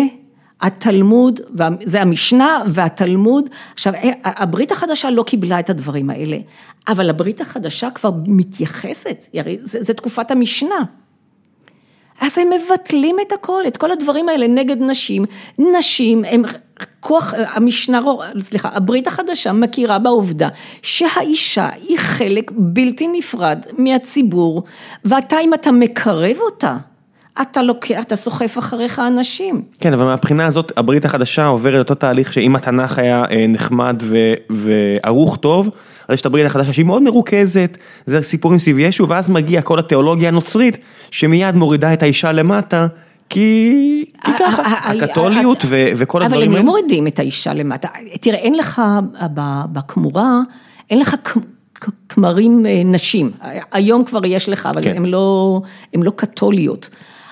יש לך, כמו שאין לך יהדות רפורמית, זה עכשיו קיים. ישו היה יהודי רפורמי ללא ספק, אם הוא היה, לא היו צולבים אותו, והוא היה נשאר והיה סופח כוח, אז היינו מוצאים את הרפורמיסט הראשון, הוא לא היה נגד היהודים. הפרוטסטנט, עזבי רפורמית, תחשבי במובן הגלובלי. של הפרוטסטנטים. כן, מה זה בעצם דעת, אתה אמרת, אני יקית, מה זה אני יקית שבאתי מסמכים, זה גרמני, מה זה גרמני? גרמני זה בדיוק העם הזה שאמר, טוב, תקשיבו, איטלקים, די עם השטויות שלכם, שכל אחד יעשה מה שהוא רוצה, פרוטסטנט. מה זה מרטין לותר אם לא בן אדם שפשוט אמר תפסיקו להגביל אותי וממנו יצאה הגבלות עוד יותר גדולות איכשהו, ככה זה מחזריות של דת, מכיוון שאתה תמיד איך שלא יהיה, אתה תמיד בתפיסת עולם שלך מייצג איזשהו אלוהים, והאלוהים שלך והאלוהים שלי לא חייבים להיות אותם אלוהים עצמם, אבל אלוהים שהוא ידידותי לסביבה מושך אחריו הרבה יותר מאמינים, במיוחד אם המאמינים האלה הם פגנים, וכאן צריך להוסיף עוד פקטור מאוד מאוד משמעותי. התנך מציע לך גמול בעולם הזה, ומכאן האכזבה הגדולה. לעומת זאת, הגמול שמציעה הברית החדשה, זה גמול שלאחר המוות. תהיה צדיק היום, דהיינו, תאמין רק בישו, זה מספיק, ומובטח לך מקום טוב ביציאה בעולם הבא. כן, זה תמיד טוב, זה גם הטריק של האסלאם הרי. אנחנו לא מחויבים לתת לך כלום עכשיו, נכון. כי אתה תקבל אחרי זה. וזו הייתה הטעות שלנו, מכיוון שהייתה הבטחה לגמול בעולם הזה, אתה התחלת עם ספר איוב, זה בדיוק הסיפור הזה. הייתה הבטחה לעולם הזה, הבטחה לא קוימה. את אומרת טעות, אבל החבר'ה בגטו, באירופה יגידו אליטיזם, זה מה שרצינו, לא רצינו להיות כאחד העם, רצינו להיות מעטים. אז החבר'ה בגטו, אז באמת קרו כמה תופעות, כאלה שנצמדו אל הסיפור שלנו, ואמרו, אם זה מה שקרה לנו, סימן שחטפנו, ואם אוטובוס באסון הרכבת של הבונים, שהיה, אני יודעת מה, לפני קרוב ל-20 שנה, ילדים נהרגו, זה סימן, ואת אמרת, זה עובדיה יוסף. אתה לא שומר שבת, הילדים נהרגו באסון אוטובוס עם הרכבת, שזה היה מזעזע. אבל אם אתה מבין מה תפיסת העולם שלו, אתה מבין למה הוא אמר את זה. תפיסת עולם אורתודוקסית, וזאת תפיסת העולם המקראית, באה ואומרת דבר פשוט מאוד, אין אמת אובייקטיבית. יש אמת אחת, שהיא המדד שלה, אתה שומר מצוות, אתה לא שומר מצוות. אלוהים מעניש אותך וגומל לך על פי מעשיך. זה היה נכון לפני 3,000 שנה, זה נכון היום, אם אתה מאמין בזה. באה אחת כמוך, אחת כמוני, ובאים ואומרים, לא, אין שום קשר בין הדברים האלה, כי אני לא מאמינה בדברים האלה, זאת לא צורת דת שאני יכולה להאמין בה, ואני גם לא מקבלת את התפיסות האלה, ולכן יצאו נגדו, אבל הוא שיקף תפיסת עולם, שאנחנו רואים אותה במקורות, אין דבר כזה, מציאות שמתנהלת מכוח עצמה, זה לא קיים, אם תפיסת העולם שלך היא דתית, אבל אנחנו מבטיחים את הגמול עכשיו, ולכן גם העונש עכשיו. ולכן הילדים המסכנים האלה שנהרגו, הם נהרגו כתוצאה מעונש, מחטאים. והחטאים לא דווקא שלהם, אלא של ההורים שלהם, של החברה, של מישהו, בדיוק, את צודק. אבל זה היה עונש. אנחנו לא מקבלים את זה, אבל גם הפרס בעולם הזה, והעונש בעולם הזה, אתה ואני לא מקבלים את זה, הברית החדשה לא מקבלת את זה, והאסלאם לא מקבל את זה. העונשים והפרסים ינתנו בעולם הבא, כי יש עולם הבא. בתנך אין עולם הבא. וזה שאתה מאמין, טוב לא אתה, אבל זה שמאמינים בעולם הבא, זה לא תנך, זה הספרים החיצוניים. כן, אבל גם ככה, רוב האנשים דתיים היום, הם לא תנך. נכון. היום דתיים פותחים גמרא, הם לא פותחים דף תנך. נכון. מי קורא בתנך? תנך זה של חילונים. אני. בדיוק, תנך זה של שולמית אלוני, זה של... נכון. שלך, פרופסור מבר אילן, שמתעניינת בפן ההיסטורי. אנשים דתיים היום... אני לא פרופסור מבר אילן, סליחה, דוקטורנט, דוקטורית. חכה רגע. חשוב לציין, כן. חשוב, אני תמיד חייבת לתקן את זה. אני בשעתו הייתי הדוקטור הראשונה, מי שקיבלה את התואר השלישי הראשונה שלה במחלקה לתנך בבר אילן.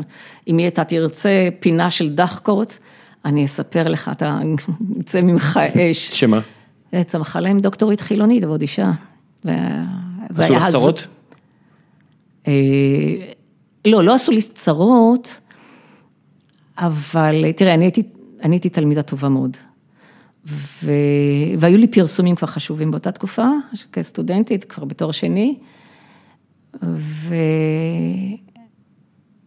טוב, זה לוקח את השיחה שלנו למקום אחר, אבל לא חשוב.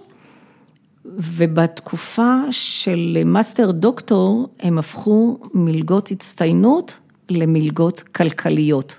כלומר, אתה לא תקבל, אין מלגה של הצטיינות, והמלגה נמדדת לפי המצב הכלכלי שלך, ואז אתה צריך, איזה דירה אתה גר, ואיזה זה, נו, מה לעשות, אני גרה בהרצליה דבויה, ולא מעניינקת להם, אז הם ביטלו, אז אני באיזשהו שלב, כבר כדוקטורנטית, התקוממתי, כי הייתה שנה שהיה להם הרבה כסף, הם קיבלו, ואין כספים, אין מלגות, זה במדעים, זאת קרן בן יצחק, יש לה... בבר אילן, כן. בבר אילן, ושם יש מלגות, או במכון ויצמן, אני שמעתי אותך את ההרצאה, את השיחה עם... מכון ויצמן, המכון הכי רווחי בעולם, לשעתו. ברור, שם יש כסף. ביחס לגודלו, כן. פרופסור בשם ערן, שדיבר איתך על... ערן סגל? כן. פנטסטי, שם יש כסף. ברור, בוודאי. אבל במחלקות לתנך, ובכלל במחלקות, אין בכלל כסף. הייתה שנה אחת של כסף. אני הייתי בטוחה שמה, אני בטוח גם אני אקבל פעם אחת מלגה, ולא. אז התקוממתי, ובאותה תקופה אני גם לקחתי קורס במחלקה למתמטיקה, כחלק ממלחמת עולם שלמה שניהלתי, מה זה קשור? לאיזה מלחמת עולם זו קשורה? חכה, אתה רוצה להיכנס למלחמה, אנחנו ניכנס גם למלחמות עולם.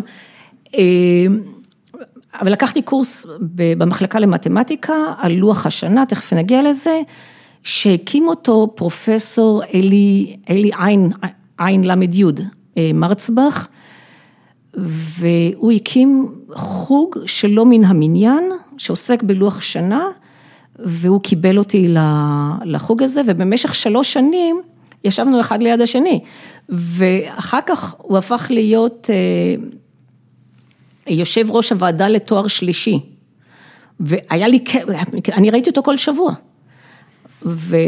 ואני סיפרתי לו את זה, סיפרתי לו שיש, שאני לא מקבלת שום מלגה, והוא כבר יושב ראש הוועדה לתואר שלישי, הוא מאוד לא אהב את זה, והוא גם התערב, ואז הם חילקו את כל הכסף, הם פנו אליי, ואמרו לי, אנחנו ניתן לך 15,000 שקל, אבל תכתבי מכתב, קודם כל תכתבי מכתב תודה לאיזשהו, לגוף המממן, על הכסף שקיבלת. אני כבר ידעתי שאין להם כסף. אני לא כתבתי, ולא היה להם כסף, אלא היה לתת, וסופו של דבר ראש המחלקה אמר, גם אם אני אצטרך להוציא מחשבון הבנק שלי, הפרטי, אני אתן לה, אני חושבת שאני קיבלתי אז איזשהו סכום זעום, אבל זה היה הסיפור. זאת אומרת, את אישה חילונית, הדוקטורית הראשונה, כבר את לא מקבלת. ועדיין, שאת מסיימת הדוקטורט שלך, מישהו צריך לאשר אותו, מישהו, יש ועדה. אני כמעט הלכתי איתם לבגץ. על מה? טוב, אתה נוגע כאן בכל מיני עצבים חשופים. המנחה שלי היה מהרווארד. אוניברסיטה שכוחה, אני לא חושבת ששמעת עליה. לא, בטוח שלא. פרוטסטנטים שהגיעו משום מקום לשום מקום. כן, לשום מקום, שם בבוסטון, זה מקום כזה שכוח אל. והוא נתן, זה הנוהל. יש לך סטודנט שהוא סטודנט לתואר שלישי, אתה נותן חוות דעת, הרי זה עולה המון כסף להכשיר דוקטורנט. הוא נתן חוות דעת עליי, כסטודנטית. ואין דברים כאלה, אני לא רוצה לחזור על זה, כי אני לא... טובה. מה? לא נעים. חוות דעת חיובית. זה לא היה חיובי, זה סופר. ובאו אנשים לברך אותי, אתה לא מבין מה הלך שמה, וקורא לי הדיקן, אני בכוונה אציין את שמו, פרופסור משה גרסיאל, אני לא אוהבת להסתתר מאחורי שמות, הוא קורא לי אליו עם חיוך 360 מעלות, אתה יודע מה, 720 מעלות, ככה, בהיקפים סביב הגולגולת, ועל המכתב הזה, ועל החוות דעת הזאת, וכל מה שזה, ואני כבר עומדת אז לסיים את הדוקטורט שלי, ואני אומרת לו, אני הייתי מאוד רוצה להישאר ללמד פה אחרי הדוקטורט. אז הוא אומר לי, לא, את חילונית. אז אמרתי לו, אוקיי, אז אני אלך איתכם לבגץ. נסתיים החיוך של 720 מעלות, כזה 360 מעלות שמסתובב סביב עצמו, ירד לאפס. והיה לי ברור שאני נכנסת כאן למקום לא טוב, אבל אני החלטתי כן להתקדם בכיוון הזה, ופניתי, התחלתי להתייעץ, ומה שנאמר לי בעצם, אם את הולכת לבגץ על העניין הזה, את הולכת נגד האוניברסיטה, לא נגד הפקולטה, ואז אין לך שום סיכוי לקבל את הדוקטורט, אתה כבר די, אתה בסוף, אתה רוצה את התואר, ובואי נשחד אותך. אז קיבלתי את השוחד, השוחד היה ללמד במכללת אריאל, שהייתה אז עדיין שלוחה של בר אילן, וכמובן אני הסכמתי לזה, וזה מה שזה היה. גם באריאל זה לא טריוויאלי שתהיה דוקטורית, מרצה חילונית בתנך. כן, אבל זה היה בסדר. זה היה בסדר. למה בר אילן דווקא, למה אריאל כן ובר אילן לא מבחינתם? בר אילן בשום אופן לא קיבלו מרצים חילונים, אני לא יודעת מה קורה היום. שוב, אנחנו מדברים על המחלקה על תנך. כן, בכלל, המחלקות היהודיות. בשום אופן לא יהיה שם מרצה חילוני, גם לא הביאו אורחים, כאלה שבאים לשנת שבתוניסטים. שחס וחלילה לא יהיה מישהו שיקפור בדעה שזה אלוהים. לא, לא שלא. שיסתכל על זה במובן ההיסטורי ולא... לא, אתה לא שייך למחנה. יש כאן עניין של השתייכות למחנה. אתה חייב להיות חלק מהמחנה, אם אתה לא חלק מהמחנה, ואני לא הפכתי להיות חלק מהמחנה, הם לא פעם אמרו לי את זה, תחזרי בתשובה, אבל מה לעשות, אני בן אדם חילוני, אני לא יכולה, הייתי ונשארתי, זה לא השתנה אצלי. באיזו סיטואציה מישהו אומר לך, תחזרי בתשובה? היה סיטואציה כזאת. באיזו? באיך זה קורה? אוי, מלא פעמים. איך? זה... את צריכה להבין, זה כל כך זר לי, אני לא, אני פשוט, זה כל כך רחוק, אין לי... כי האמת שלהם זאת האמת, מה, את לא רואה שזאת האמת? הדרך שלנו היא הדרך הנכונה? לא. כן, אז אני... לא שכנעתם אותי, לא הבנתי מה אתם אומרים לי. יופי, אז אתה לא תלמד אצלנו, זה בדיוק מה שהיה, ואתה גם לא תקבל מלגות, וזה בדיוק מה שהיה. אבל... כי בחרת להילחם במלחמתם, בחרת לשחק במגרשם, הם מרגישים, הם נכסו לעצמם את ארון הספרים היהודי. נכון. ואת בחרת להילחם במגרש שלהם. לא, זהו שאני לא נלחמתי, לא הייתה שום מלחמה, אני הייתי תלמידה טובה, עשיתי כל מה ש... אני אפילו אוכל לא הבאתי מהבית, אף פעם, בכל השנים... מתוך כבוד לחוקי הכשרות והכל. כן, כן, כן. שזה אני יכול להבין, בוא נגיד... לא הבאתי לשום דבר, שלא יהיה, תמיד הלכתי עם חולצה, עם שרוולים, אף פעם לא שום לבוש באיזשהו אופן פרובוקטיבי, שום דבר, כמובן בלי כיסוי ראש וכל זה, אבל... ולא מפריע לאנשים שלמדו איתך, שיש אישה? לא, הכל היה בסדר גמור, הכל היה בסדר גמור, עד שזה הגיע לכסף, ואתה חושב שזה בדיוק מה שקורה היום, מה שמעניין אותם, לא את כולם, כמו, אני בטוח שאת חלקם, לא? לא את כולם, אתה צודק. היו שם כמה אנשים שבפירוש עמדו לצידי ולטובתי, וקודם הזכרתי את יעקב קליין, הוא בהחלט, שהוא היה ראש המחלקה, הוא בהחלט היה לצידי ולטובתי, והיו עוד. אבל נותן הטון באוניברסיטה ובמחלקות היהודיות, היה משה קווה, הוא היה אז הרקטור, כן, הרקטור לא היה נשיא. או הרקטור או הנשיא, אני חושבת שהיה הרקטור. לא, הוא היה נשיא אוניברסיטה. הוא אומר, המחלקות היהודיות זה שם שצריך לשמור על שלום המחנה ועל תואר המחנה, וזה מה שהיה.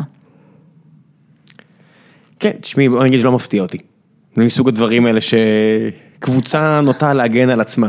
אתה רוצה שאני אספר לך מה היה, איך הגעתי למחלקה למתמטיקה? אני אשמח.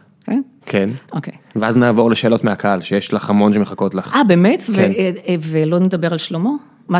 ננסה להכניס את שלמה בין לבין. יש לנו זמן. דבר ראשון, מתמטיקה, שלמה ושאלות, קדימה. טוב, מתמטיקה לוקחת אותי למקום, באמת, אני עכשיו ככה נעשית מאוד מאוד מתוחה.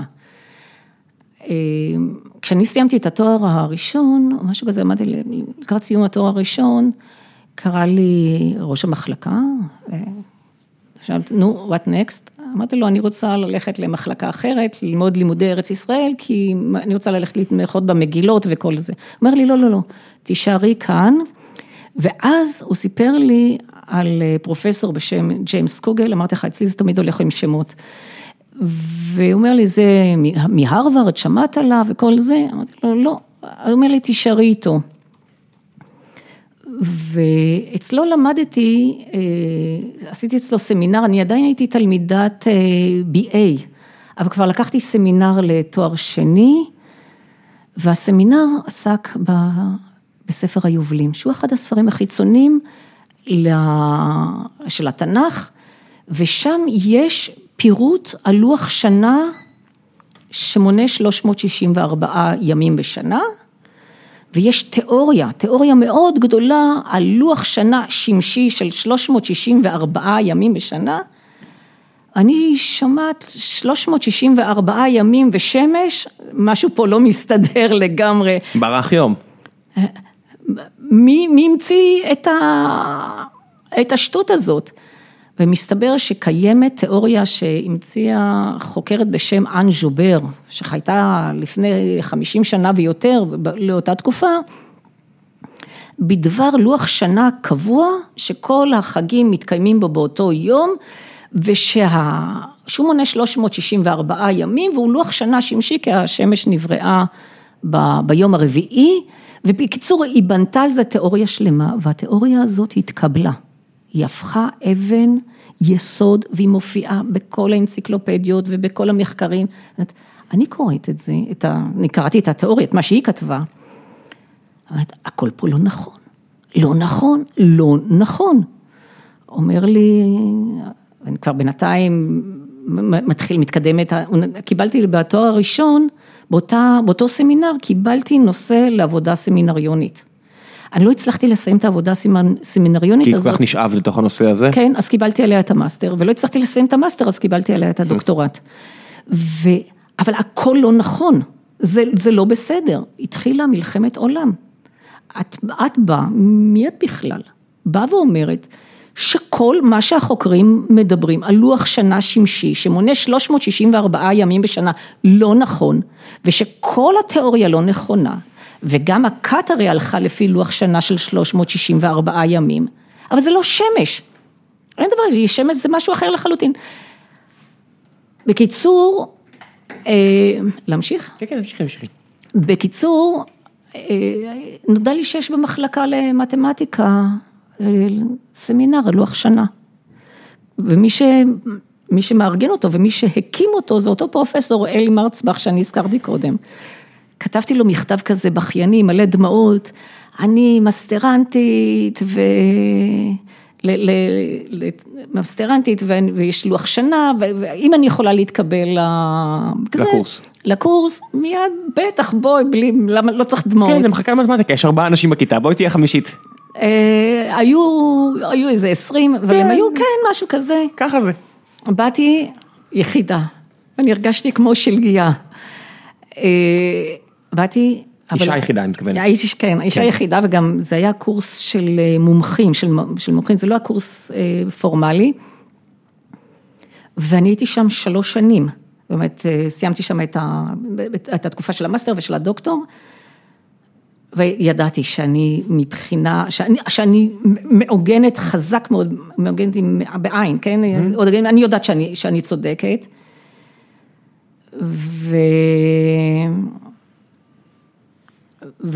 ויש לי את המחלקה למתמטיקה בינתיים, על ידי, שמה, אתה לא יכול למכור להם את השטות הזאת של לוח שנה שמשי, שמונה 364 ימים, הם יזרקו אותך, וגם נתתי שם 2 הרצאות, על הלוח של הקט ועל הלוח של זה, והראיתי להם את השיטה, אבל זה לא שמש, זה לא מתמטיקה. ומה שקרה זה היה, דבר כזה, הייתה באמת מלחמה, בינתיים נכנס גם מנחה שני, וסוכם איתי של הדוקטורט, אני אכתוב חלק מהטענות שלי כנגד הלוח הקיים, או נגד הדעה הקודמת, אבל אני צריכה לעצור בשלב מסוים, ואני לא עצרתי. אני הפרחתי בצורה מסודרת, ובניתי תיאוריה חדשה, שבאה ואומרת מה לא היה. והמלחמה נמשכת, ואני כל הזמן, להמשיך? כן, כן, ניתח, אני רושם פה כמה לינקים וכאלה, תמשיכי. ואני כל הזמן אומרת למנחה שלי, תקרא, תקשיב למה שאני אומרת לך. הוא לא היה מוכן להקשיב. והמנחה השני שנכנס, עוד מנחה בינתיים, הוא נפטר לצערי. בשום אופן, לא יכול להיות. את רוצה להגיד שכולם טיפשים ואת חכמה? לא, אבל זה לא נכון. המתמטיקה, זה מתמטיקה של כיתה ג'. זה לא נכון, אסור להגיד דבר כזה. אתה לא יכול להתחיל למנות את ספירת העולם מהיום הרביעי, כי אז, אחרי 364 ימים בכאילו, סוף השנה יש לך 361 ימים. זה הכל לא יושב, וזה לא נניח שהיה לזה חיזוק בטקסט, אבל זה גם, אין שום חיזוק, זה עומד בניגוד לטקסט. בשום אופן לא הסכימו להקשיב. אבל זה מגיע עם מקום של קדושה, זה מגיע עם מקום שאין מקום של... לא, שם זה לא מגיע ממקום של קדושה. איך לא? כי הספרים החיצוניים לא קדושים. זה לא תנך, זה ספרים חיצוניים. אבל עדיין נכתבו בתקופה של אנשים חכמים יותר, אנשי המשנה. אבל לא, המשנה אוסרת לקרוא בספרים החיצוניים. זאת חוקרת צרפתייה שחיה לפני 50 שנה קבעה, הכניסה את העז הזאת, והיה צריך להוציא אותה. אבל היא הכניסה עז, והעז הזאת התקבלה. העזה לא רצתה לצאת. העז, בדיוק, העז לא רצתה לצאת. והיא התקבלה. וסופו של דבר, סוכם מה שסוכם, שאני אעשה חצי, אני מסיימת את הדוקטורט, די, כתוב, הכל כתוב, ואני לא נתתי טיוטות. את מסמנת לי ככה עם היד, כאילו זה... הספר. אני מדועה פה ספר שלם, שמתעסק בסוגיה הזו. לא, לא, לא, לא, לא, זה רק... זה עסק ב5 סוגיות, וזו הייתה אחת הסוגיות. הבנתי, אוקיי. אבל בסוגיה הזאת, אני לא קיימתי את התנאי, שאמר לי, תעשי עד כאן ולא עד כאן, אני עשיתי עד הסוף. ונתתי את הספר, את כל הדוקטורט, אני לא נתתי טיוטות אף פעם, נתתי את זה לחנן זל, ביום חמישי אני זוכרת, הוא אמר לי, את באה אליי ביום ראשון למשרד, אני אקרא את זה במהלך השבת, או ראשון, הוא קרא מהר, ונדבר. אני באה אליו ביום ראשון למשרד, הוא לוקח את כל הספר, וזורק אותו בבום, זאת אומרת, והתחילה המלחמה, מה, נורא, אני לא רוצה לחזור על זה, אני פורש, יא דוקטור, את מתעקשת על זה, אני פורש, הוא פורש, מה תעשי? ואז כתבתי למנחה מהרווארד, שאומר לו דבר כזה, אתה 3 שנים, אני מבקשת ממך, מתקופת ראשית המאסטר, אני כתבתי את הדוקטורט ב20 חודש, אני מבקשת ממך תקרא, תמצא טעות אחת, אני מוציאה את זה. וכמובן סיפרתי לו מה היה, הוא כותב לי מייל בחזרה, תשלחי לי. אני שלחת לו רק את הקובץ שעוסק בעניין של לוח השנה. הוא קרא את זה, כותב לי מייל, את צודקת, מזל טוב, אני מגיע ארצה ביום זה וזה, בשעה זו וזו את אצלי במשרד, והוא הבין שיש כאן... בעיה. לא, יש פה מהפך. לא, יש פה בעיה שיש לך מנחה שלא רוצה לקבל. לא, את המנחה הזה שיפרוש, הוא פרש וזה בסדר, הרווארד נשאר מנחה יחיד, אבל הוא הבין שיש פה משהו, והוא נדלק על זה. ואז באחד הימים אני באה אליו למשרד, הוא יושב, הוא אומר לו, שלום, אתה יושב, הכל בסדר, ואני עומדת, הוא אומר לי, ליאורה, אתה מסתכל עליי, מה עכשיו? ואת לא תשמע, בוא נוציא את זה מהדוקטורט. חנן צודק, אנחנו פה מקוממים את כולם. נוציא את זה ונוסיף את זה כנספח לדוקטורט.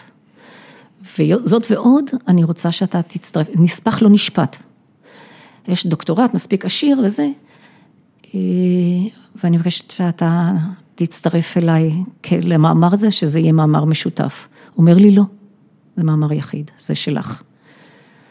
אני אמרתי לו, אני ידעתי שהוא דלוק על זה. אמרתי לו, לא, תצטרף, אני יודעת שיש פה עניין של קרדיט, מי ראשון, מי שני, בשבילי להיות מספר 2 בשבילך, זה כבוד גדול, הוא גם תמיד פרסם לבד, חשב, הוא אמר על בטח, ואני אתרגם את זה לאנגלית, הוא תרגם את זה, והפיץ את זה בין כל החברים שלו, זה הרווארד, זה הליגה הלאומית, והיה ברור שזה נכון. טוב, וכאן כבר לבר אילן קשה... לא, כאן היה דבר לגמרי אחר.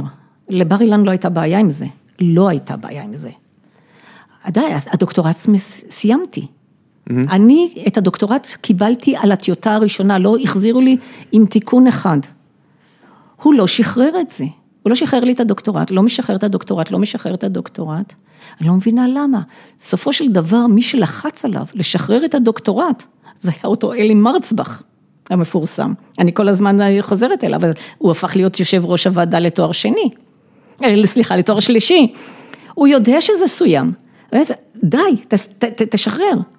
וכפו עליו לשחרר, ו3 שבועות אחרי שאני קיבלתי את הדוקטורט, היה כנס, אני לא ידעתי על זה, היה כנס בינלאומי בירושלים, הוא עלה לבמה, הציג את העבודה שלי כשלו, והיה פיצוץ. הוא לקח לעצמו את הקרדיט. אותו מרצה כן. מהרווארד. חד משמעית. מה שמראה לך שבעיות זה לא רק אצל גברים בבר אילן, אצל... חד משמעית. כן, זו הייתה שרורייה שאתה לא יכול לתאר את זה, התחילו להסתכל מכל עבר, אני יושבת בקהל, כולם יודעים שזה שלי, והוא עומד על הפודיום, לא מכיר אותי ממטר, לוקח את זה עליו, והוא ידע שהוא יכול לעשות את זה, מכיוון שאני לא זוכרת איזה יום, נניח שזה היה יום שני, אני ביום שלישי הייתי אמורה להיפגש איתו, כדי לסגור את המסמכים לפוסט דוקטורט בייל. אם היה משהו שאני מהרפת של קיבוץ אפיקים רציתי, זה להגיע לעשות פוסט דוקטורט בייל. אני כמובן לא באתי אליו, ובזה יחסים בינינו נגמרו. אבל זו הייתה שערוריה שקשה מאוד לתאר אותה. איך הגיבו מסביב? נורא. הראשון שעמד לצידי, זה היה אותו חנן. חנן... שהיה נגדך בהתחלה. שהיה נגדי, הוא נשאר נגדי. אבל אומר, זה סטייל, אני לא מאמין למה שאת אומרת, אבל אני אלחם על זכותך לומר זאת. לא, הוא היה המום. הוא ישר לידי, אנחנו התפייסנו. היה איזשהו מתח. החילוקי דעות אקדמיים. כן, אבל בין חנן לביני הייתה הערכה עצומה, עצומה, והייתה התפייסות. הוא אמר, אני לא מסכים איתך, בשום אופן, אבל זה שלך. ולקחת, למוד על הפודיום, ולקחת מה ששלך, תראה, זה אף לפח השפעה היסטורי. אין, יותר לא מדברים על לוח שנה, למעט חוקרת אחת, אני לא רוצה להזכיר את שמה כרגע, כי היא מאוד מוכרת, שעדיין נלחמת על איזושהי תיאוריה מגוחכת של 364 שווה 365 ורבע, הרי אחרי 100 שנים, אתה באיחור של 125 יום אחרי השמש. איך אתה יכול להגיד דבר כזה אבסורדי? זה מתמטיקה של כיתה ג'. הכל בסדר, בוא נמשיך מהבחינה הזאת. אותך אני לא צריכה ללמד מתמטיקה. לא. ברור. אז החוסר הגינות הזאת היה, אבל לי זה עלה בפוסט דוקטורט. אני כבר לא הגשתי את המסמכים. העיקר שהוא לא יחתום לי. אני גמרתי איתו. הגאווה לא נתנה לך, היושרה המקצועית, גאווה, איך שלא תקראי לזה, לא נתנה לך את האפשרות לקבל את החתימה הזו שלו? כן. איך קוראים לו? ג'יימס קוגל. ג'יימס קוגל. ג'יימס קוגל היום קורא לעצמו יעקב כדורי, אני אף פעם לא דיברתי על זה, כבר עבור המון של... יעקב כדורי. כן, הוא עברית את השם שלו. הוא פה בארץ עובד? הוא עלה ארצה. הוא והמשפחה, פחד שהילדים שלו התחתנו עם נוצרים. אז כל המשפחה... אדם דתי. כן, כיפה שחורה. כיפה שחורה, אדם דתי, מלמד עכשיו בבר אילן? הוא כבר אמריטוס. אוקיי, אבל עדיין מעביר קורסים? לדעתי לא, אבל אני לא יודעת. אין לי כבר המון שנים, אז אין לי קשר איתו. מדהים. זה מזעזע. אני לא יודע, ברגע שזה היה, אני באה לאותו כנס, באתי, התלבשתי יפה וזה... בכנס בינלאומי מגיעים עשרות אנשים מחוץ לארץ, אין הרבה כנסים לתנך בארץ ישראל בינלאומיים, זה היה באוניברסיטה העברית, הוא לא מכיר אותי, הוא לא רואה אותי ממטר, כלום, שלום, מילה, הייתה לי הרגשה לא טובה, ואז הוא עולה על הפודיום. ובמאמר שפורסם את כבר לא מופיע? אז זהו, עכשיו אני כתבתי לו מכתב מאוד מאוד קשה, והוא אומר לי, הוא ענה לי בחזרה, אני הזכרתי אותך, נכון, אני הזכרתי את השם שלך, אמנם בדקה האחרונה, אבל הוא הזכיר את השם שלך, ואם את רוצה, קחי לעצמך את כל הקרדיט. אני עניתי לו, אני רוצה את כל הקרדיט, ואני רוצה שלא תפרסם את המאמר הזה, כי זה בינתיים כבר התפרסם, זה כבר התקבל לפרסום, הוא כן פרסם את זה, כשם משותף, אבל אני קיבלתי כל כך הרבה עזרה, ואני, המאמר התפרסם על שמי, באחד מכתבי העת הכי טובים בעולם. אז בסופו של דבר קיבלת את הקרדיט. כן, לגמרי. בסוף טוב. לא, אני כבר לא היה לי, אני איבדתי את הפוסט-דוק. סוף סמי טוב. כן, לא, הקרדיט, זה עדיין חושבת על מה אם? לא, כל כך הרבה דברים קרו מאז, ואני כל כך הרבה, אני לא נמצאת באותו מקום, עשיתי כל כך הרבה דרכים, הלאה והלאה והלאה, אני לא נשארתי במקום הזה, אבל כן, באיזשהו מקום. אבל איפשהו קונטיקט עדיין נמצאת בליבך. לגמרי. איך אפשר שלא? עדיין מהאוניברסיטאות הטובות. אני גם הייתי מוכנה להתפשר על הרווארד, אבל הרווארד לא הייתה אפשרות. אז בוא נעבור טיפה לשאלות מהקהל, ונראה אם שלמה ייכנס שם בין לבין. ברשותך. בוודאי. תום בן ציון שואל, מה דעתך על לימודי התנ"ך כפי שהם נלמדים היום בבתי הספר החילוניים בישראל? הכי גרוע שיכול להיות. הכי גרוע.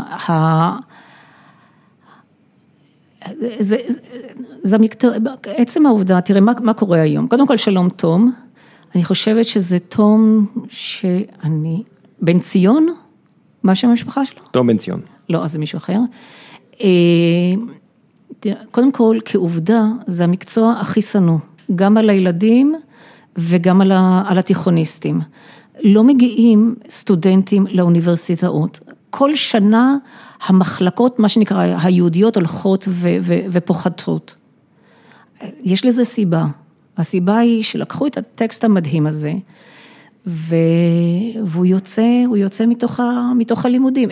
אין מלגות, אין מחקרים, הוא לא משתלם. אתה לא יכול להתפרנס מזה. אז לא מגיעים סטודנטים. כמו כל תחום. אם אין הכרה כלכלית, אז מהר מאוד מתרוקן נכון, בתחומים שלך יש הכרה.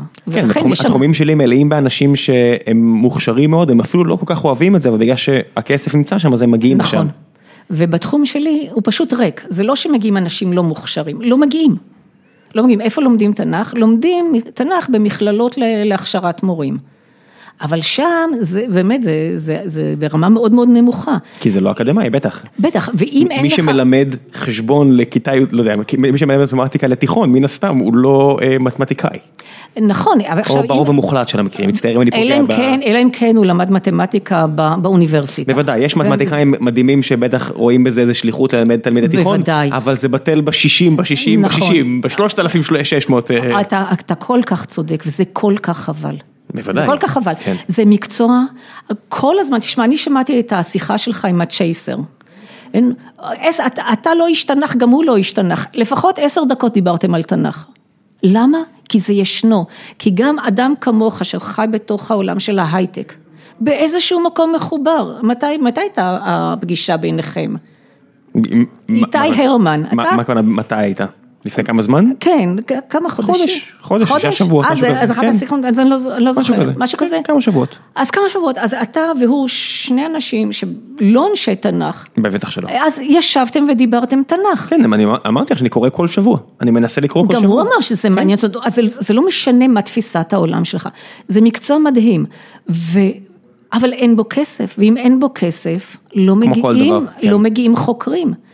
אין לך תלמידי BA, אין לך תלמידי MA, ואין לך דוקטורנטים. אין מי שיקדם את התחום. אין. מצד שני, התנ"ך היה פה ונשאר איתנו כבר 2000 שנה, אולי הוא יחכה לתקופה אחרת. אמן. הוא לא בורח שום מקום. אני מקווה, כן. נועם קומי שואל, מה הפסוק אהוב עלייך ומדוע? הפסוק קשה לי מאוד לומר את זה, אבל ספר קהלת, ללא ספק, הוא מלא... יצירה ספרותית מדהימה. קהלת. כן. בעצם קהלת, אבל כל התנ"ך. ספר קהלת זה כמו לראות ספר ציטוטים של מדהים. של אלוהים בכבודו בעצמו. זה ממש נראה ככה. לגמרי, לגמרי.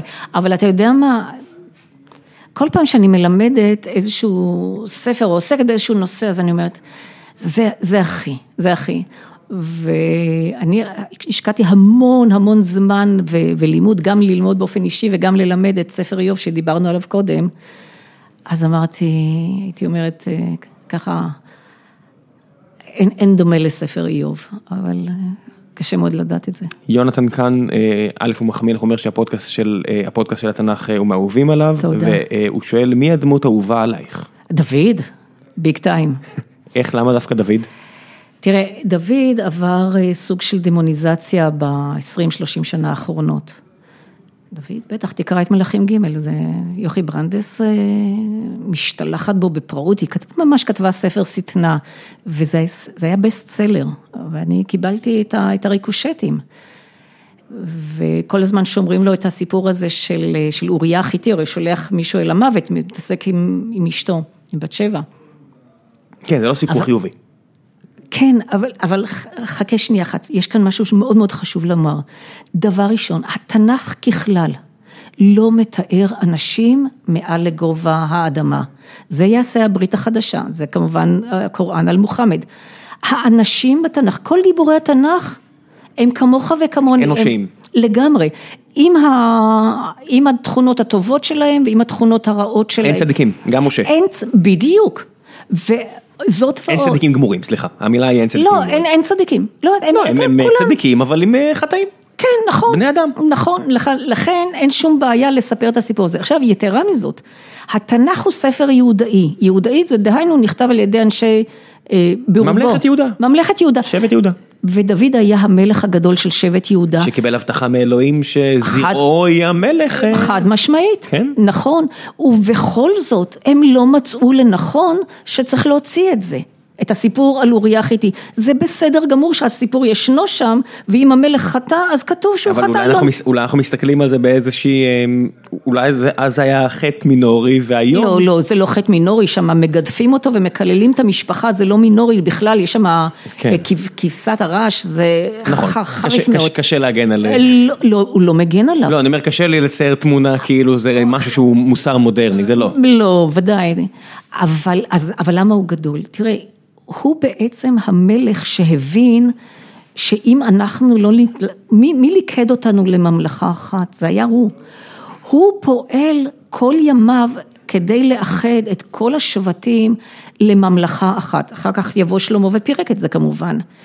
ויתרה מזאת, אני ניתחתי את תנועת המלחמה שלו. הוא רץ עם הצבא שלו צפונה, ובעצם מגיע עד גבול הפרת, חוצה את סוריה של ימינו, ממלכת ארם, ומגיע עד נהר הפרת שמפריד בין אשור, עיראק של ימינו, זה גבול טבעי. מגיע ואתה שואל את עצמך, בעצם למה הוא רץ כל כך רחוק עם הצבא שלו? זה הרי כתוב.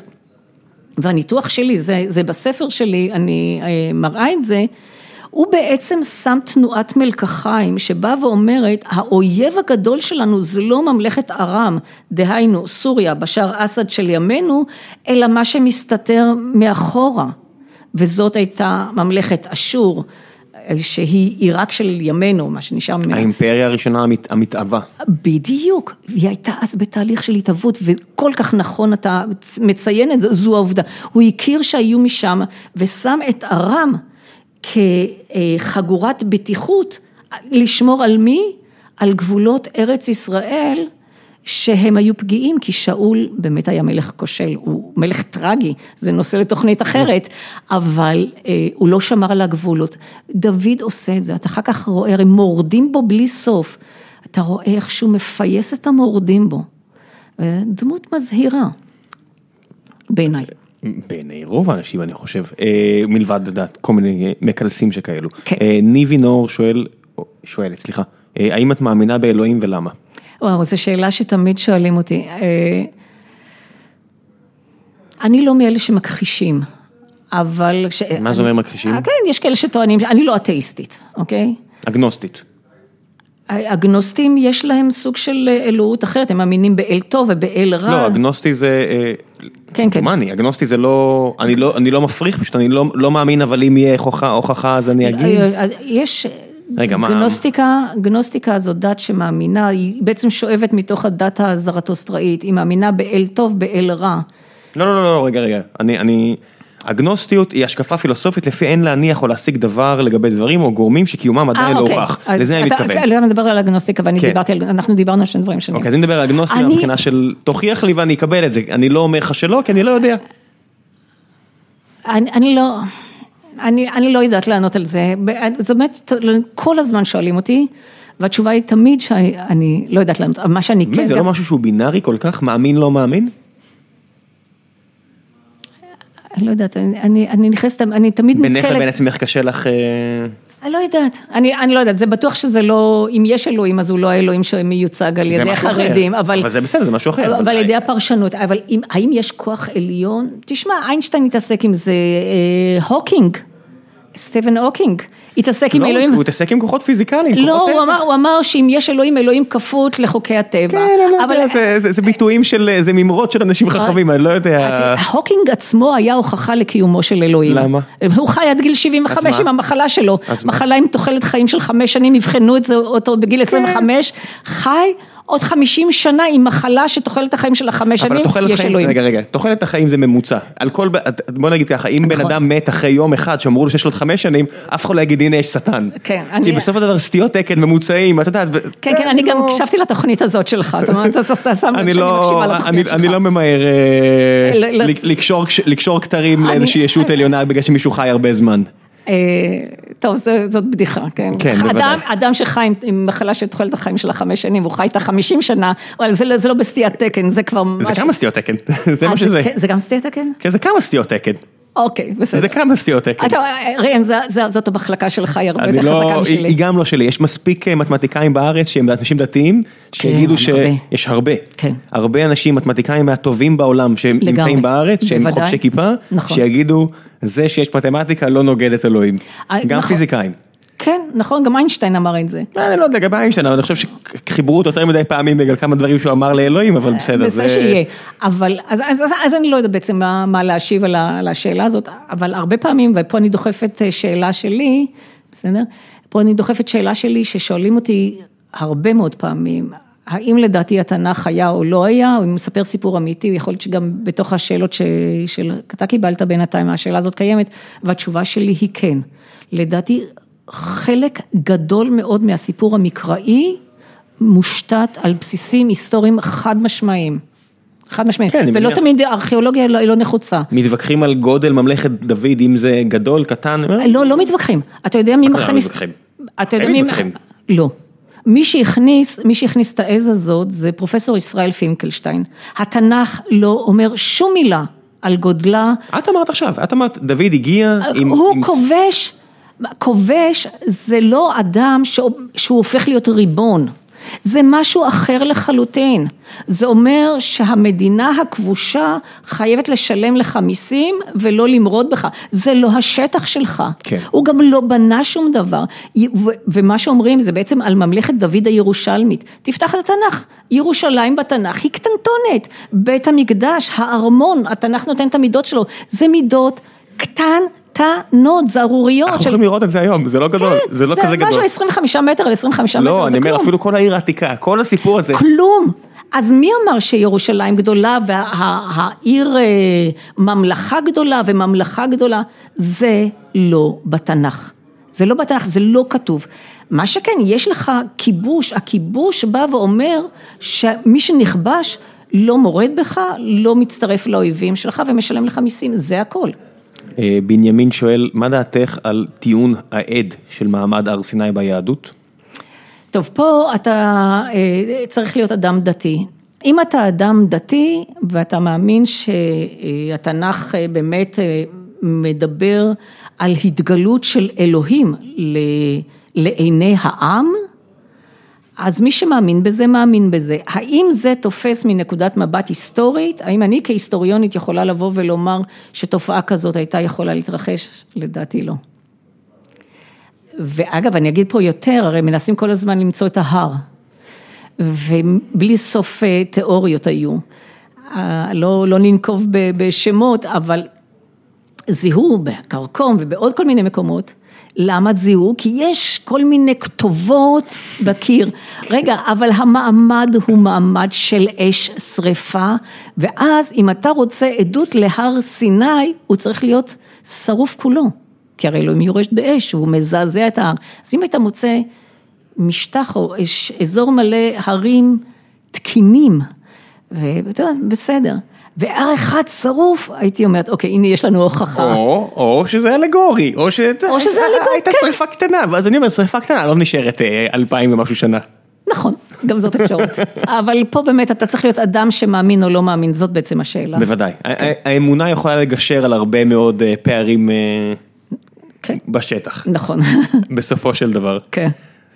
טוב, בשלב הזה של התוכנית, בדרך אני נותן לאורחים לקדם כל דבר שהם רוצים, ויש פה כל מיני אנשים מבין השאלות, כמו תמר הנפלא, שאמרה, אל תשכח להגיד את ממשיכה עם הפודקאסט של התנך? כן, הפודקאסט של התנך. אז אני אתן לך עכשיו מקום להדגיש את זה, וכל האנשים ששמעו אותך עכשיו מדברת בשעתיים האחרונות, אז איפה הם יכולים לשמוע אותך? עוד ממשיכה לדבר על הנושא הזה? אז נכון, אז כמו טוב, זה כולם יודעים, אני הייתי במשך שנתיים בערך בעושים תנך, ועכשיו אני לבד. נפרדו דרככם. כן, והקמתי את הפודקאסט של התנך, אז אני אשמח אם יצטרפו. אני ממשיכה בדיוק באותה צורה ששידרתי שם, כלומר, כל פרק ופרק, אני מנסה לוקחת נושא ומעגנת אותו, עוד פעם עם עין, בתוך הקונטקסט ההיסטורי, גם הספרותי, המשפטי, הכלכלי, הפוליטי, של התקופה, ומנסה, כמו שעשינו קודם עם איוב, לראות איך הטקסט מדבר עם התקופה, ואחד הדברים שאני לא עושה בשום אופן, אני לא עושה אקטואליזציה של הטקסט. אני משתדלת לקחת אותך, את המאזין, 3,000 שנה אחורנית, ולא לקדם את הטקסט ולהפוך אותו רלוונטי להיום. לא, הטקסט לא רלוונטי להיום, בדברים מסוימים כמובן שכן, אבל הוא לא, זה מתאר מציאות שהייתה ואיננה ולא קיימת יותר בימינו. חכי, אני רואה כל מיני תמונות עם בית מקדש שוב, אז אולי יהודה גליק היה פה ומשה פגלין היה פה, ויש הרבה אנשים שיחלקו עלייך, יגידו מה שהיה הוא שיהיה. כן, אני בטוחה שיש עוד פעם, אבל זה תפיסת עולם שלהם, אנחנו לא באים. תפיסת עולם שלהם. עוד דבר שאני מאוד רוצה לקדם באופן אישי, אני כתבתי ספר שבעברית נקרא התנך היה, באמת יש לי פה את זה, אני אתן לך את זה אחר כך, והוא תורגם, הספר נמכר בסטימצקי במחיר מלא, אבל אני תמיד מזמינה אנשים לקנות אותו אצלי דרכי, בהנחה, בטח, זה הרבה יותר זול, וכמובן שקבלה, אני מקפידה לתת קבלות, אני לא מסתבכת עם ברור. הוא גם תורגם לאנגלית, ונמכר באמזון, יש לו ביקורות פנטסטיות, הוא מקבל 4.6 כוכבים, שזה... חשבת לעשות לו גרסת אודיו? אני ביקשתי ממך לעשות את זה, ואתה אמרת לי לא. ואתה לא יכול, אני יודעת. כן, אבל זה בפירוש אחד ה... מאזינים, אם מישהו מכם רוצה להרים את הכפפה? כן, אבל צריך לעשות פה head start, ולקדם את זה. אני מאוד מקווה שזה יקרה, יש גם כל מיני פעילויות בארצות הברית, בכיוון הזה, כן. הבעיה שלך שכל החבר'ה האוונגליסטים בטח לא מחבבים את חנך. לא, אני לא נגיש לשם, אני בהפך, האוונגליסטים זה קהל היד שלי. מה את אומרת? כן, בטח, כי, בטח, מה אני לוקחת? אני לוקחת ומראה, אני לא נגד הדת. זה יצא כאילו פה. את אפילו לא מוכנה אפילו לקלל את אלוהים. לא, חס ושלום. שם את זה עליי. ברור. חס ושלום, אני לא עושה את זה. אני גם לא משתמשת בשם המפורש. זה מאוד מקומם אותי. אז בסדר, זה העניין הפרטי שלי. אבל אני לוקחת את הסיפור ואני מראה את ההיגיון שבו. ואגב, אחת הסיבות שיש לי מאזינים גם חרדים, ואני אומרת לך חרדים כי אני יודעת את זה, הם באים ואומרים, אנחנו יודעים מה אומרים הרבנים, אנחנו לא יודעים מה אומר המחקר. אתה לא נגד, אתה נותן את הצד הריאלי. אני מאוד רוצה להגיע לאבנגליסטים, הם הקהל שלי. אז צריך באמת לעשות כאן עבודה שהיא לא בתחום. צריך למצוא דרך לעשות את זה באנגלית, כמו שצריך. אני לא יכולה להרים את זה לבד, אני יש את התנך, אני לא... אז מאזיננו, מי מכם שמעוניין להשתתף בפרויקט הזה? קדימה. קדימה. ואם לך לא יהיה מה לעשות, אז אתה מוזמן לקחת את הכפפה. אני בטוח ש... שאתה לא, אני יודעת. לא, אני בטוח שאם פתאום יהיה לי איזושהי תקופה פנויה, אני אשקול את זה, אבל אני לא רוצה שמת את הבטחות. לא, ברור. פה צריך לצאת עם מישהו שיודע איך מרימים פרויקטים מהסוג הזה. חד משמעית. זו לא אני. טוב, ובנימה זו שמשאירה את הבמה דווקא למאזיננו, אני אאחל לך שיהיה לכם המשך יום נעים, ולמאזיננו, שבוע הבא נתראה. נתראות, וראם, תודה רבה על הבמה שנתת לי, ועל החביבות, תודה רבה לך, כמובן. נתראות. ביי ביי.